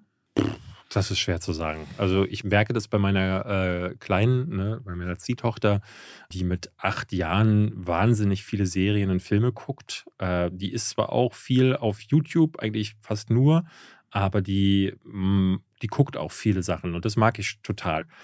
Es ist immer schön bei ihr zu gucken, wie sie auf Filme reagiert und äh, dass sie da total into it ist. Ich gehe also davon aus, dass Kinder, wenn sie da, ich glaube, es muss, hat ein bisschen mit der Liebe der Eltern zu tun. Kali liebt Filme und Serien auch. Ich liebe Filme und Serien. Ich glaube, das hat viel damit zu tun. Ich, glaube, ich, ich war ich sechs, hab, als mir mein Bruder der weiße Hai gezeigt hat. Ja, es ist auch viel. Bei mir wurden auch Filme. Große Brüder sind die Hölle, was sowas angeht. Also, wir hatten neulich so eine Diskussion. Also, die Kleine wollte Alien gucken, weil ich ein Video dazu gemacht habe. Und er hat gesagt: Nein, auf gar keinen Fall. Aber wieso nicht? Der ist doch gar nicht so krass. Ich so: Doch, der ist too much. Es gibt so Filme, die zeigt man Kindern halt einfach nicht. Ja, nee, aber um auf die Frage zurückzukommen, ich bin mir relativ sicher, dass es hat ein bisschen mit deiner eigenen Einstellung damit zu tun und die wird ja auch von, den, von der Familie vorgeprägt. Ich habe aber manchmal das Gefühl gehabt, dass ich so ein bisschen Weltflucht betrieben habe. Das geht mir nämlich auch so. Ich habe das gar nicht beim Elternteil oder Geschwisterteil gehabt. Für mich war das so, das war für mich Schutz auch irgendwo. Ich war viel in der Videothek, mein Opa hat mich mitgenommen und diese Filme zu gucken und in diese fremden Welten zu flüchten, war äh, sehr viel besser als das, was ich in der realen Welt vorgefunden habe. Deswegen war Film für mich sowas wie eine Heilung, wie Therapie irgendwie. Und ähm, das, glaube ich, ist auch nochmal ein Punkt, wie man auf sowas raufgucken kann und wie sich das entwickeln kann. Aber also ich hatte zum Beispiel auch rein, rein diese Verfügbarkeit gar nicht als Kind. Und diese Verfügbarkeit jetzt kann natürlich auch noch viel mehr verleiten, da viel mehr Fan von zu sein. Also ich glaube, ich wäre auch heute Filmfan genauso geworden. Ja. Und du bist da ja nochmal viel krasser als ich. Ja? Ja, aber ich glaube, weil ich auch damals viel Weltpflichten, Weltpflichten okay. musste und äh, dementsprechend. Wer weiß, ey, ich, keine Ahnung. Komplizierte Antwort. Ich habe noch eine Frage. Ich äh, habe für Ralle 0210 die Frage bekommen: Findet ihr, dass Social Media die Seherfahrung der Filme und Serien bei uns Menschen verändert? Ich glaube, dass Social Media die Filme verändert. Das haben wir hier schon mal ein paar Mal besprochen. Ich habe ein bisschen das Gefühl, dass Filme und Serien werden so konzipiert, dass große Momente genutzt werden können, um sie auf Social Media, auf TikTok, auf Twitter zu teilen, damit solche Situationen trenden ähm, ich glaube, gerade Marvel-Filme sind mittlerweile genau deshalb so strukturiert, wo es nicht mehr um den großen Bogen gibt, weil das, das fällt bei Marvel total auf, dass die so ein Sammelsurium aus Einzelsituationen sind und dass man sich fragt, so, hä, wie gibt das jetzt im Großen und Ganzen Sinn? Mhm. Weil du einen runden Bogen sehr viel schlechter irgendwo auswerten kannst. Aber du kannst sagen, guck mal, das ist der Moment, wo Captain America sagt, on your left. Äh, beziehungsweise, du hast es neulich falsch im Podcast gesagt, das sagt ja Falcon. Ähm, jetzt habe ich das sogar mit aufgenommen. Und so entwickelt sich, wir beide sind dafür verantwortlich. Fake News. Fake News, genau. Zum Glück ist Twitter jetzt die Hochburg des äh, richtigen Journalismus und wird solche Sachen künftig aufdecken. Ja, äh, ich kann mir gut vorstellen, dass es sehr viele Leute gibt. Ähm, ne, es gibt ja jetzt diese Challenges, wie es bei Smile oder wir haben bei ähm, Minions. Minions darüber gesprochen wo ich auch das Gefühl habe, dass Leute wirklich nur deswegen ins Kino gehen, um irgendwelche Mutproben zu durchstehen, um irgendwie laut rumzuschreien. Ich habe heute irgendwie von jemandem gehört, der meinte, bei Rheingold gibt es wohl zahllose Kinovorstellungen, wo sich hinterher Leute auf die Fresse hauen, weil da so viele äh, Leute drin sitzen, die mit so einer Grundstimmung da reingehen. Alle, ich hatte auch schon so leichte Vibes im Hintergrund. Also, also, nee, als ich im Kino war. Ja, ich kann das Auch so Klischees. Also es saßen hinter mir dann einfach eine Reihe Jugendliche, die meinten, der Duktus war dann wirklich so, ey, lass mal hier hinsetzen. Aber der eine dann auch so in der Gruppe, ne, das ist jetzt hier nicht die richtige Reihe. Ja, da kommt irgendwann so ein Allmann und scheucht uns hier weg und so. Und dann waren es aber eben so ähnliches Klientel, die ankamen, meinten, könnt ihr bitte auf eure ja. Plätze gehen. Und du merkst es aber die ganze Zeit schon so, und das war noch die, sehr nach der ersten Startwoche. Und ich hatte auch schon viele Nachrichten bekommen, wo ich dann dachte, gerade in NRW und so, wo dann nochmal Rheingold, glaube ich, nochmal anders funktioniert, ja. so die Herkunftsregion Bonn und wo die Geschichten spielen. Und der Film hat wieder 150.000 Zuschauer gemacht, ne? Ja, und ich habe so ein bisschen das Gefühl, dass da geht es dann darum, so einen Film dann auch mitzuerleben, weil auf TikTok trendet das gerade. Und das hat natürlich dann damit zu tun, wie man auf Filme drauf guckt und ob, um das vielleicht um äh, Bezug nehmend auf die Frage davor, ob das halt auch heutzutage eine, eine, Filmleidenschaft noch entwickeln kann oder ob du wirklich eine Leidenschaft für TikTok hast und eine Leidenschaft daran, an Challenges teilzunehmen und Filme dann irgendwie so ein Nebenprodukt sind. Ich glaube, ähm, das merkt man ja ganz deutlich, auf YouTube sind Filmkritiken auf jeden Fall eines der kleineren Sachen. Das höre ich auch immer wieder. Ähm, es gibt so viele Leute, die medienaffin sind und die mit Spielen sehr viel mehr anfangen können. Spiel, Videospiele ist das viel größere Thema auf YouTube und Film um ein Vielfaches kleiner. Aber der Markt wiederum ist auch viel gesättigter, ne? was man da gucken kann und nicht gucken kann. Klar. Und, und ich finde schon, dass Filmkritik, man merkt in den letzten Jahren, dass es relevanter wird. Also die Leute sind interessierter und es wird relevanter. Ich glaube, das hat mit dem Streaming-Markt zu tun. Und ich ja. glaube, also du merkst auch so Sachen wie, also zu den erfolgreichsten Kritiken auf meinem Kanal dieses Jahr gehören so Sachen wie die Resident Evil-Kritik, Prey, skurrilerweise.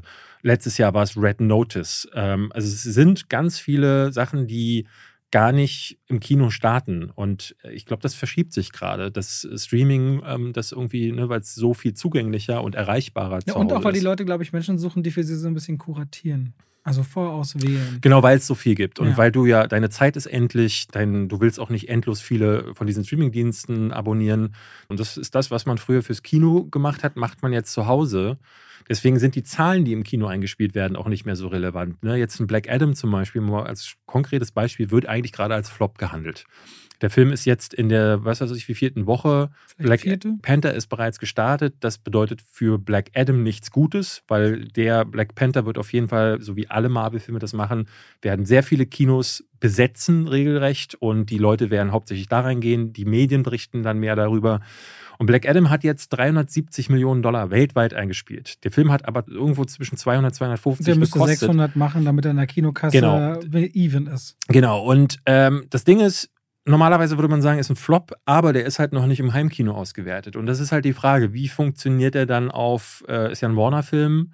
Auf HBO Max. Auf, auf HBO. Wie funktioniert der auf anderen Streaming-Anbietern?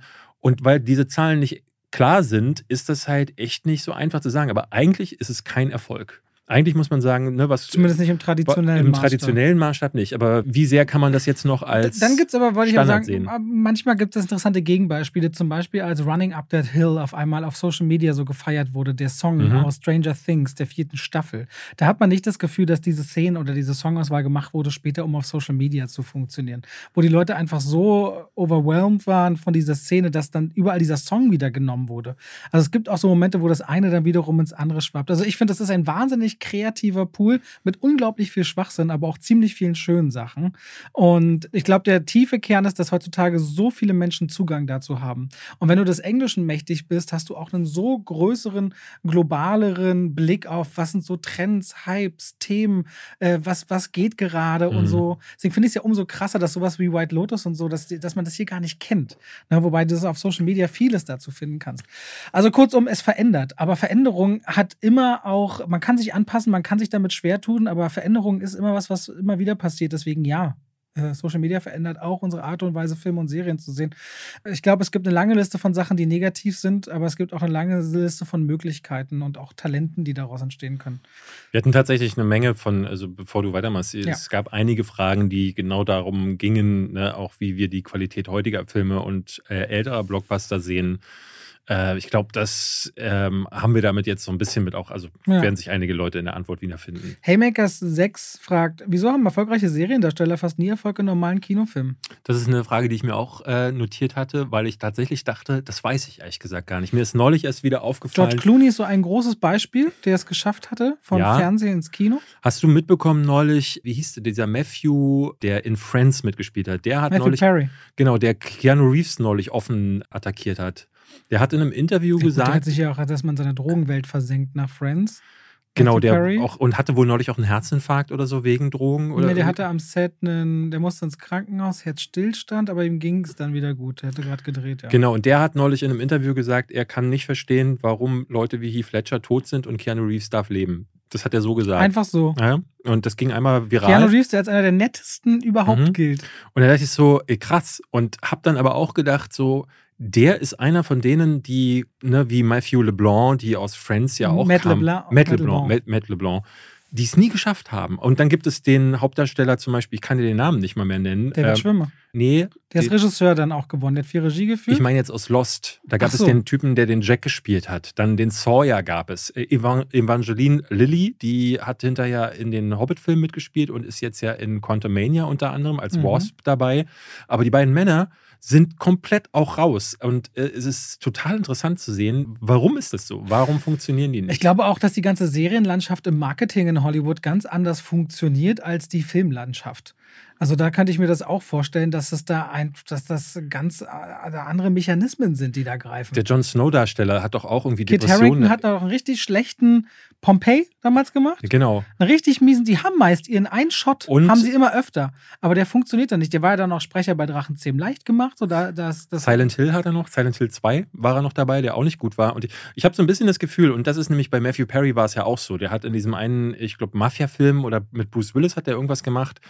Ähm, und die haben meistens diesen einen Film, der funktioniert dann so halb und dann kommt ein Flop. Weil ich meist das Gefühl habe, die nehmen irgendwas an. Ne? Äh, äh, wahrscheinlich irgendein Agent, der dann dazu kommt und sagt, hey, diese Rolle, das könnte was werden. Pompeii war ein großes äh, Spektakel. Ich weiß nicht, war das von Paul W.S. Anderson? Ich hm, glaube. Ich gucken.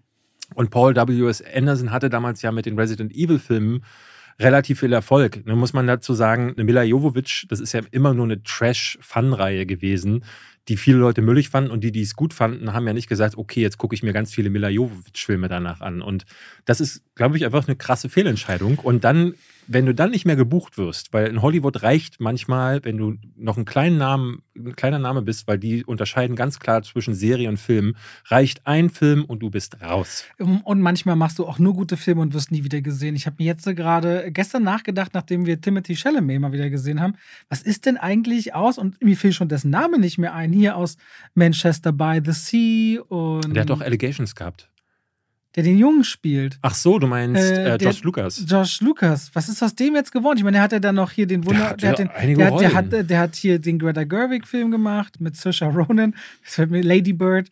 Und der hatte so, also ich dachte jetzt auch nicht mehr so in den letzten zwei Jahren, habe ich ihn gar nicht mehr gesehen. Ja, Oder auch ein Paul Dano, der gefühlt dann richtig weg war und jetzt auf einmal wieder richtig da ist. Es ist manchmal sehr merkwürdig. Und rund auf nee, das Paul Thema, Dano war nicht weg. Der war das immer Gefühl, da. der war zwischen.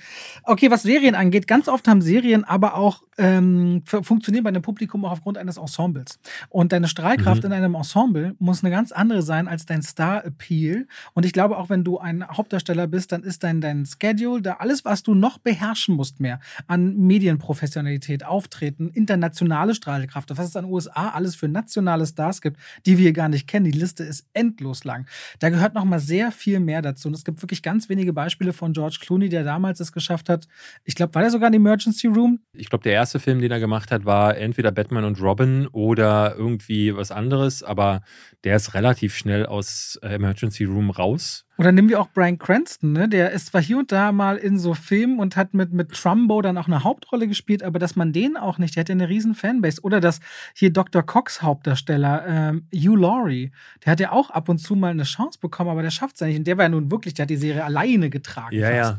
Na, ja? Ich, wahrscheinlich ist das auch ein bisschen dieses Typecasting, ne? Also selbst so Leute wie ähm, Mark Hamill hat, hat ja immer gesagt, er ist den äh, den Luke Skywalker nie losgeworden. Und bei einem Kit Harrington, der acht Staffeln lang Jon Snow spielt und Jon Snow ist eigentlich eine richtig und der wieder weiter Jon Snow eine, eine furchtbare Figur gewesen, ja. ähm, weil äh, in, den, in der letzten Staffel er nur noch My Queen, okay, my Queen. Also der hat ja eigentlich kaum Charakter gehabt, aber hat in der Serie total funktioniert, weil er ein gewisses, äh, Gegen, war ein Gegenpol und er hatte so, war vor allen Dingen der moralische Anker, aber eigentlich die uninteressanteste Serie in einer Serie voller vielschichtiger, äh, spannender Figuren.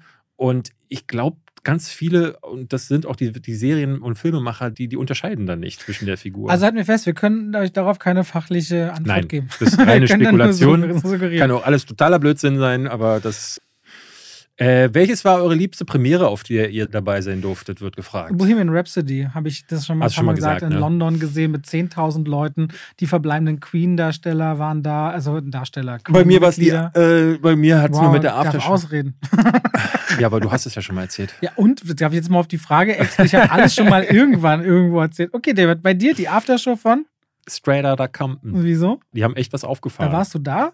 Da bin ich da gewesen, ja. Da musste ich dann, dann habe ich noch, wer war denn das? Kida Ramadan, kennst du, aus mhm. Four Blocks? Mhm. Hat sich bei mir noch. Äh, den habe ich heute, meine Frau hat erst über heute über den erzählt. Der sei gewalttätig am Set. Das kann und ich nicht der sagen. würde alle Menschen einschüchtern. Und sie erzählte das so laut in einem Café, weil wir verstehen uns super mit dem Café-Inhaber. Ähm, halt das großartige Modo-Café äh, bei uns in Schöneberg und ähm, erzählte so, und alle hörten so mit, ja, der Kida Ramadan, der am Set, der bedroht die Leute, sie hätte das von ihren Schauspielkollegen. Und da meinte ich so, Schauspielkollegen sind die beste Quelle. Das sind alles Hörensagen. Du kannst hier nicht im laut, laut in einem Raum rumlaufen. Hast du das selbst erlebt? Hast du den gesehen? Ja. Nee, aber alle erzählen das und deswegen ist der Name noch sehr frisch. Also, also ich habe Kida ein paar Mal erlebt. Falls ihr Kida kennt, äh, könnt ihr uns gerne schreiben und uns ich sagen. Ich kenne Kida ein bisschen. Ne? Wir, haben, wir reden immer wieder über Filme, diskutieren so auf Veranstaltungen, wenn wir uns sehen. Also ist der gut? Der ist, ist ein cooler Typ?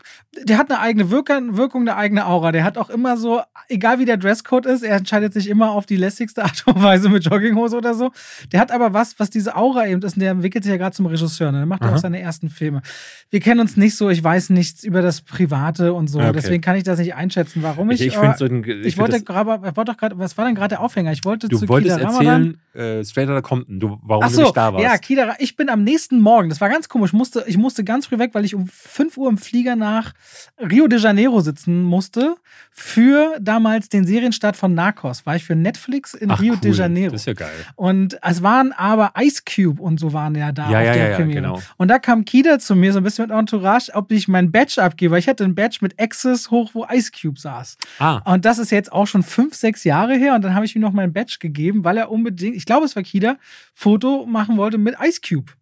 Also es ist immer wieder, wenn wir uns treffen, unterhaltsam. Ich weiß noch, einmal treffe ich ihn, weil ich bei Brami Balz war und ich hole mir vegane, ich hole mir vegane Donuts. Und Kida, wie er so dasteht vor blocksmäßig, vegane Donuts. Ich so, ja, man, die schmecken.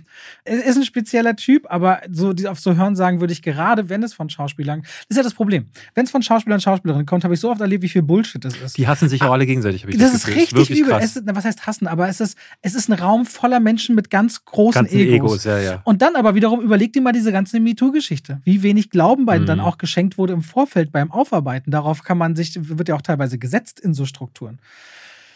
Riesenthema. So, du hast da schon eins, was du gerade noch. Ähm ist es schon passiert, fragt Tim, äh, dass sich eure Meinung zu Filmen und Serien komplett verändert hat? Ich glaube, das ist eine Frage, die ihr auch schon mal ja, irgendwie ich hatten. auch hier die Frage, das kann sein. Nachdem ja, ihr eure Kritiken rausgebracht habt und wie geht ihr damit um? Also es ist noch nie passiert, dass ich eine Kritik veröffentliche und dann denke, in dem Moment, wo ich online stelle, dass ich sage, ah, Alles Moment, falsch. der war ja scheiße. oder der war ja super. Aber du hast dir vor ein oder zwei Podcasts eingesagt, wo du meintest, rückblickend weißt du gar nicht mehr, ob du den nicht sogar nee, schlechter findest. Weißt du aber nicht mehr, was das war. Ne? Ja, wir haben jetzt die Tage zum Beispiel äh, geguckt, weil Kali wollte irgendwas sehen und ich hatte gesagt, ähm, Wir sind die Nacht. Äh, ein deutscher Film von Dennis Gansel, glaube ich. Mit Jennifer Ulrich in der Hauptrolle genau, und Max äh, Riemelt. Und da meinte sie, nee, das kann sie sich nicht vorstellen, dass der gut ist. Und ich fand den damals so vier Sterne mäßig. Und dann habe ich den angemacht und merkte, ah, oh, der ist, also ich finde ihn immer noch nicht schlecht, aber auch nicht so richtig gut. Also vier Sterne sind das auch nicht. Und ah, das ist jetzt schon ein paar Jahre her, aber ich weiß von einigen Filmen, der letzte Indiana Jones zum Beispiel, Crystal Skull oder ähm, selbst diesen Last Airbender zum Beispiel. Das ist, glaube ich, mein größter Fail. Den fand ich damals gut. Den habe ich gut bewertet. Ich glaube, bei mir muss das auch Star Wars 8 und 9 sein. Äh, es gibt einige Filme, wo man sich heute denkt, so mit dem Blick, den man heute hat, würde man das anders sehen. Aber dein Filmgeschmack verändert sich ja. Ich habe neulich mal irgendeinen so Tweet gesehen, da schrieb dann jemand, mit 30 verändern sich viele Dinge und plötzlich achtet man in Filmen darauf, wie die Geschichte ist. Und Ähm, ich muss sagen, früher habe ich mich als Kind natürlich berieseln lassen.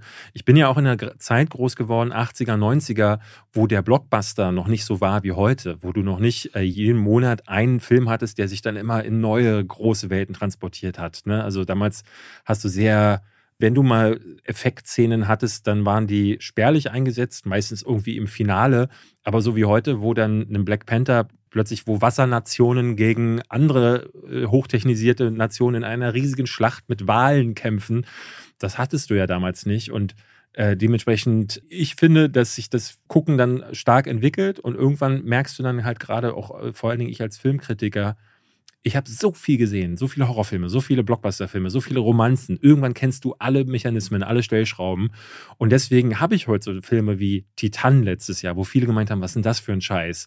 Der mich aber herausfordert. Ein Film, den ich eben nicht jedes Jahr, nicht jeden Monat vorgesetzt bekomme. Bones and All ist ein aktuelles Beispiel. Ne? Oder wir haben ja immer mal wieder so Filme, wo ich sage, das gibt es so selten. Und selbst so, ich hatte dieses Jahr total gelobt, diesen Freaks Out, der irgendwann nächstes Jahr ins Kino kommen wird, so ein italienischer Film, der so wie die X-Men gegen Nazis, mhm. wo ich sagte, das ist ein Film, der wirkt noch so wie die Filme, die ich damals in den 80ern und 90ern geguckt habe, die auch nicht mehr gemacht werden, weil du nur noch diesen Blockbuster-Schrott hast, der, äh, der in sich nicht mehr wirklich funktioniert dadurch merke ich, dass äh, ich zumindest als Filmkritiker abgehärtet geworden bin und ähm, nicht mehr so viel durchgehen lasse. Das ist auch eine Frage gewesen, die wir bekommen haben. Die haben wir jetzt quasi dann mitbeantwortet, weil viele Leute wissen wollten, ob wir abgestumpft sind als Filmkritiker. Und ich würde es nicht als abgestumpft äh, äh bezeichnen, aber ich glaube schon auch, ähm, das wird mir ja immer wieder vorgeworfen, dass ich für diese Sachen keinen Zugang mehr finde.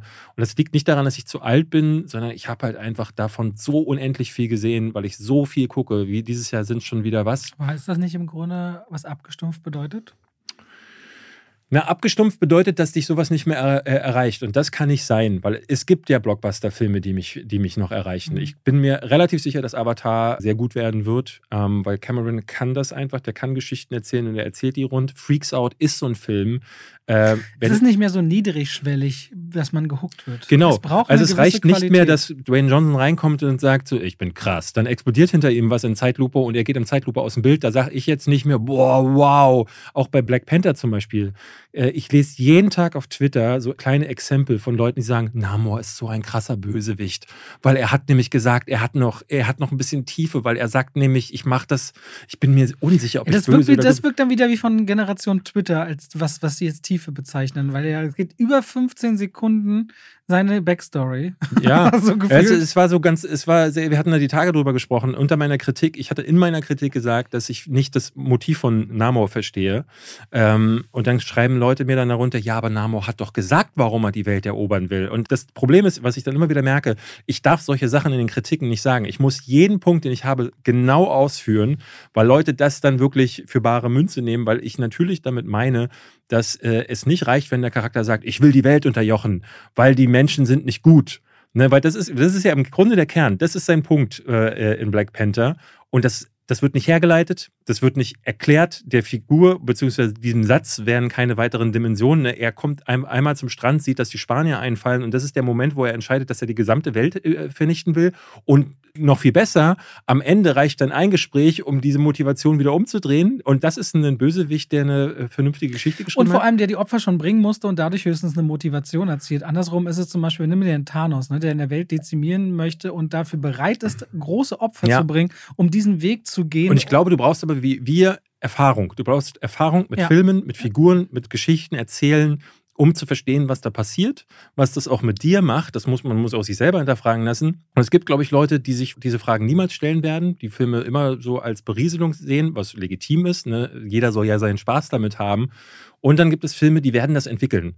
Und äh, äh Leute, die werden das entwickeln. Ob es jetzt mit 30 ist oder mit 40 oder ob es einen speziellen Film gibt, mit dem sie das entwickeln. Aber ich bin mir hundertprozentig sicher, dass alle eine filmische Entwicklung durchmachen, weil sie auch Geschichten erzählen. Bis auf das Marvel erleben. Cinematic Universe. Nach 30 Filmen hat sich da gar nicht so viel entwickelt. Ich finde es krass, also es ist immer interessant zu sehen. Ich habe das Gefühl, es gibt eine, ein riesiges Lager aus Leuten, dass, äh, die sagen, dass Marvel sich stark verschlechtert hat und dass die Phase 4 Quatsch ist. Aber das Feedback, was ich auf Twitter, und das kann an meiner Bubble liegen oder vielleicht auch in, an den Echokammern, die so ent äh, sich entstehen, ich habe das Gefühl, dass Filmemacher aus den USA, also große Namen, äh, so schreiben wie, das ist der beste Film seit Jahren. Also auch Filmstarts oder wo, irgendwo hat, hattest du mir das geschickt? Also bei, zum Beispiel bei Black Panther ist es so, ich verstehe es so sehr nicht, dass ich das auch gar nicht lese, weil ich so denke, also wo kommt das her? Was habt ihr da gesehen? Ich habe das Gefühl, du kannst bei Black Panther, bei den Effekten beispielsweise, immer Stopp drücken und sagen, guck doch mal, wie scheiße das aussieht. Unbestreitbar. Ja, auch schlecht. bei den Figuren. Äh, ich muss also sagen, zum Beispiel The Menu, ein Film, über den ich ja neulich total abgehatet habe. Da haben mir natürlich jetzt Leute geschrieben. Ist besser als Black Panther? Was sagst du? nee, das nicht. Die fand ich grauenerregend. Aber da haben mir dann Leute geschrieben, äh, ich werde immer sehr gerne, werden meine Kritiken mit denen von Antje Wessels von, äh, die macht unter anderem, arbeitet sie für die Rocket Beans, hat aber auch eigene Sachen. Und die hat ihm fünf Sterne gegeben. Und da muss ich sagen, das ist ein Film, das hatte ich ja auch gesagt, es gibt da unterschiedliche Perspektiven drauf. Und wenn du dich dann auf dieser einen Seite einfindest, du hattest die ja auch, dann ist es okay. Aber bei einem Black Panther ist es für mich, gerade wenn so Filmemacher, aber auch so Leute wie Filmstarts, also ein Magazin, was sich damit äh, beschäftigt, da verstehe ich dann nicht, wie man nicht sehen kann, dass die Figuren, wie sie gezeichnet sind und wie die Stories, wie ähm, wie sie strukturiert sind, dass das eigentlich nicht funktioniert. Und es kann dann nur damit zusammenhängen, dass du andere Dinge gewichtest. Also, dass du das Erlebnis, dass das Emotionale, weil ich habe das ganz viel gelesen, Filmstarts, äh, der Sebastian hatte eine Kritik gemacht und meinte, so, das ist der emotionalste Film. Eve fand, es ist der emotionalste Film.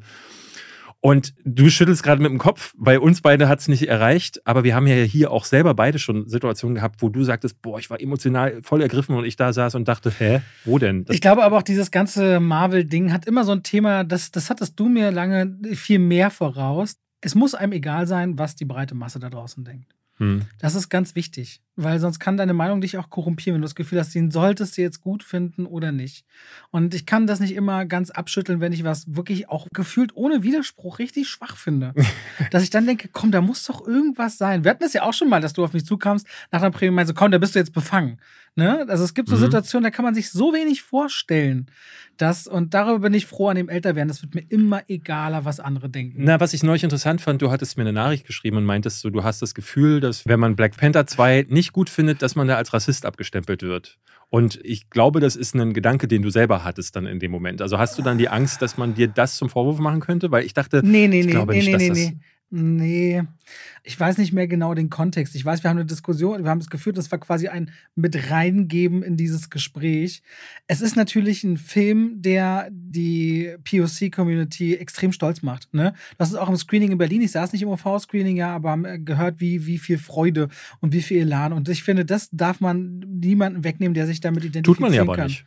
Genau. Mit einer Filmkritik nimmst du niemandem irgendwas weg. Gar nicht. Und ich finde, wenn du den Film, die Filmkritik ist ja nur eine Übermittlung deiner eigenen Gedanken. Es ist ja nicht, du gibst da einen, einen Status quo nach draußen, wo, woran sich alle halten müssen, sondern du sagst, mir hat der Film nicht gefallen und äh, er hat natürlich eine ganz andere Wirkung auf dich, weil du bist kein POC und dementsprechend. Ähm ja, wir haben das ja, wir haben ja über äh, Green Book ja quasi jetzt schon auch darüber ja. geredet. Nee, also das gibt eine Komponente, die so reinspielt, glaube ich, wenn auf so einen Film so explizit geguckt wird. Und vor allem finde ich es aber dann, gerade im Fall von Black Panther, so krass, wenn man nämlich draufschaut, und The Woman King sich dann parallel anguckt, die ja quasi die gleichen, mhm. also alle Kämpferinnen in Black Panther, ich wusste das gar nicht, sind tatsächlich an den Agoje angelehnt. Mhm. Das sind wirklich die gleichen das ganze Universum von denen ist angelehnt an die Agoji von ah, okay. den Dahomey. Äh, weil Lupita Nyong'o hat auf Sky nämlich eine Dokumentation, wo sie dahin geht und genau sich mit diesen Frauen trifft. Ja, ja. Und mit dem König von Benin, dem früheren Dahomey. Und ich glaube, da weint sie dann auch. Und ich genau das ist einer der ersten, Gründe, warum sie dann abgesagt hat für The Woman King. Ich habe nur die ersten 20 oder 25 Minuten gesehen und nicht zu Ende gesehen. Ich weiß, wir haben länger geschrieben darüber und das war für mich, also die Aussage war, das, das würde doch gar nicht zu mir passen, so gemeint, wie wenn man das nicht macht, wäre man ein Rassist. Ich glaube, es könnte diese Sorge mit reingeben, weil ja, ja. wir über die Haltung anderer gesprochen haben. Das habe ich schon auch so verstanden. Ja, ja, aber ich glaube, das muss man so ein bisschen entkoppeln, dass das auch dazu verleiten kann, weil da so ein Druck drauf ist. Vor allem mit dem Tod von Chadwick Boseman auch noch dahinter. Ne? Es ist ein hochemotionales Thema und ich finde einfach nicht emotional gut gelöst. Ich finde, also eine Sache muss man immer dazu sagen, weil ich merke das in den Kommentaren, ich merke das auch bei Fragen, diesem Thema Filmkritik wird auch immer wieder so eine, ähm, eine Dringlichkeit und so eine Ernsthaftigkeit beigemessen, die ich glaube, wir beide gar nicht haben. Also ich, ich merke das immer wieder, dass Leute sagen, äh, gestern hat jemand geschrieben, auf Twitter als Spiele- oder Filmkritiker dürfe man gar keine eigene Meinung haben, weil man müsste einfach nur Fakten zusammentragen. Und ich denke mir immer so, da haben so viele unterschiedliche Leute so viele Ideen davon, wie ich diesen Job, den ich mir ausgesucht habe, machen sollte. Und für den Während sie selbst die freie Entscheidung haben, ob sie dich konsumieren. Es gibt dafür ja gar keine Office, es gibt kein äh, Rulebook dafür. Ne? Also das muss man sagen. Ist doch kein geschützter Beruf. Nee, wir gehen ins Kino, gucken einen Film und sagen das hinterher. Und dann gibt es halt viele Leute, die, die nehmen das dann als Maßstab. Und zwar sowohl als auch. Also die einen, die sagen so, okay, wenn Robert den scheiße findet, äh, dann gucke ich den nicht. Und bei mir ist es immer so, wenn ich Filme scheiße finde, gucken sie ihn erst recht. Oder ne? wie Caroline, wenn ich ihn gut finde, dann weiß sie es nichts. Dann ist es nichts. äh, genau. Ähm, und das ist, glaube ich, so, deswegen diese Ernsthaftigkeit, die lasst mal da raus, äh, habe ich häufig das Gefühl, weil ich empfinde die gar nicht so. Ich gucke einen Film, sage das hinterher und äh, bin immer verwundert, wie viele Leute dann da einen Ärger darum entwickeln und wie, wie dann so, ja, aber du hast du diese Statute der Filmkritik ver, ver aber es zeigt auch eine Verbindung zu dir. Na klar, na klar. Aber ich glaube, ihr seht ja auch an diesen Gesprächen, dass wir unendlich viele Ideen zu unendlich äh, vielen Faktoren haben. Und ich glaube, es macht am meisten Sinn, der Person zu folgen, weil man versteht dann ungefähr, wie sie denkt, wie sie tickt. Äh, uns beiden hier im Podcast am ehesten noch, weil hier reden wir wirklich relativ frei.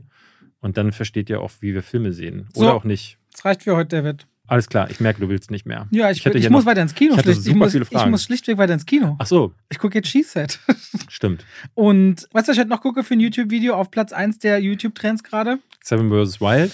Nee, äh, Julian Reichel zu Gast bei Kurt Krömer, Schick Krömer. Da das muss kann richtig ich mir nicht angucken. Sein. Ich habe gestern nur einen Ausschnitt ich gesehen. Ich gucke Krömer echt ganz gerne. Ich auch. Das Problem ist, ich, ich frage mich ja wirklich, wie der Krömer das aushält. Also, weil ich könnte nicht vor dem Typen sitzen, ohne ihm äh, wirklich an, den, an die Gurgel zu gehen. Aber er macht das mit so einer, richtig, also oft eine gute Art. Manchmal schlägt er über die Stränge. Ja. Bei Frauke Petri zum Beispiel hat er dann doch auch über die Stränge geschlagen, wie ich finde, weil er das noch besser lösen kann. Aber ganz oft, oder wenn es auch auf einer Augenhöhe bleibt, also zum Beispiel er und Gregor Gysi, es gibt immer wieder so Dinge, oder wenn er richtig, er sagt, er lädt immer Freunde oder Arschlöcher ein. Das ist immer die Kategorien, die er einlädt. Äh, oder auch mit Jens Spahn jetzt vor kurzem. Also ich, ich gucke Shea Krömer richtig gerne und ich bin sehr gespannt, wie das mit Julian Reichelt ist. Ja, viel Spaß dabei. So, viel Spaß, bis nächste Woche. Danke fürs Reinhören. Tschüss.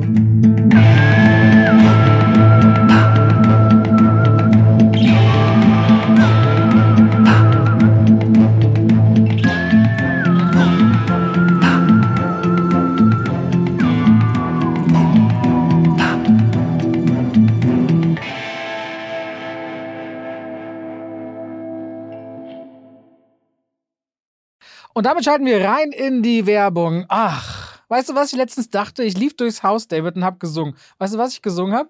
David ist der beste Freund der Welt. Das mache ich morgens, aber wenn langsam Mittagszeit ist und ich was kochen will aus guten Zutaten, die lange haltbar sind, Aha. dann gehe ich durchs Haus und singe Oh Coro mio. Oh, Coro mia. Mhm. Und denke immer an die Koro-Drogerie. Ja. Singen die Katzen die, auch mit? Die, manchmal ja. Und es kommt drauf an, ob sie ja. gerade schlafen. Wenn ihr sagt, ihr wollt haltbare Lebensmittel in großen Mengen haben, das können Nüsse sein, das können hauchdünne Apfelchips sein, das kann Reis sein, kann Pasta sein. Ich habe, auch wenn ich Salate mache, immer schön so Zuckermais aus der Dose, ob wieder Erbsen, Kichererbsen, wenn ich Hummus mache, leckere Tahini. David, es gibt so unglaublich viel bei Koro. Ich habe jetzt auch deren Teller bestellt. Die haben schöne Teller und ihre Edelstahlpfannen sind richtig gut. Ich habe damit schon zubereitet. Also immer wieder was, was, Neues zu entdecken. Die haben Teller und auch Schüsseln. Auf jeden Fall, schaut euch bei der Koro Drogerie gerne mal um. Da werdet ihr fündig richtig gute Zutaten zu einem fairen Preis, wo ihr auch immer sehen könnt, wie sich der Preis entwickelt hat über die letzten Jahre. Und wenn ihr sagt, oh, das, was der Robert da sagt, der kocht ja gerne, der wird ja keinen Scheiß erzählen, das probiere ich auch mal aus, dann könnt ihr bei der Bestellung auch noch Schwafel 5 im Bezahlvorgang verwenden. Schwafel als Wort, 5 als Ziffer und spart nochmal 5% Prozent auf den eh schon sehr fairen Preis. Danke an die Choro Drogerie. Und damit schalten wir raus aus der Werbung zurück in den Podcast.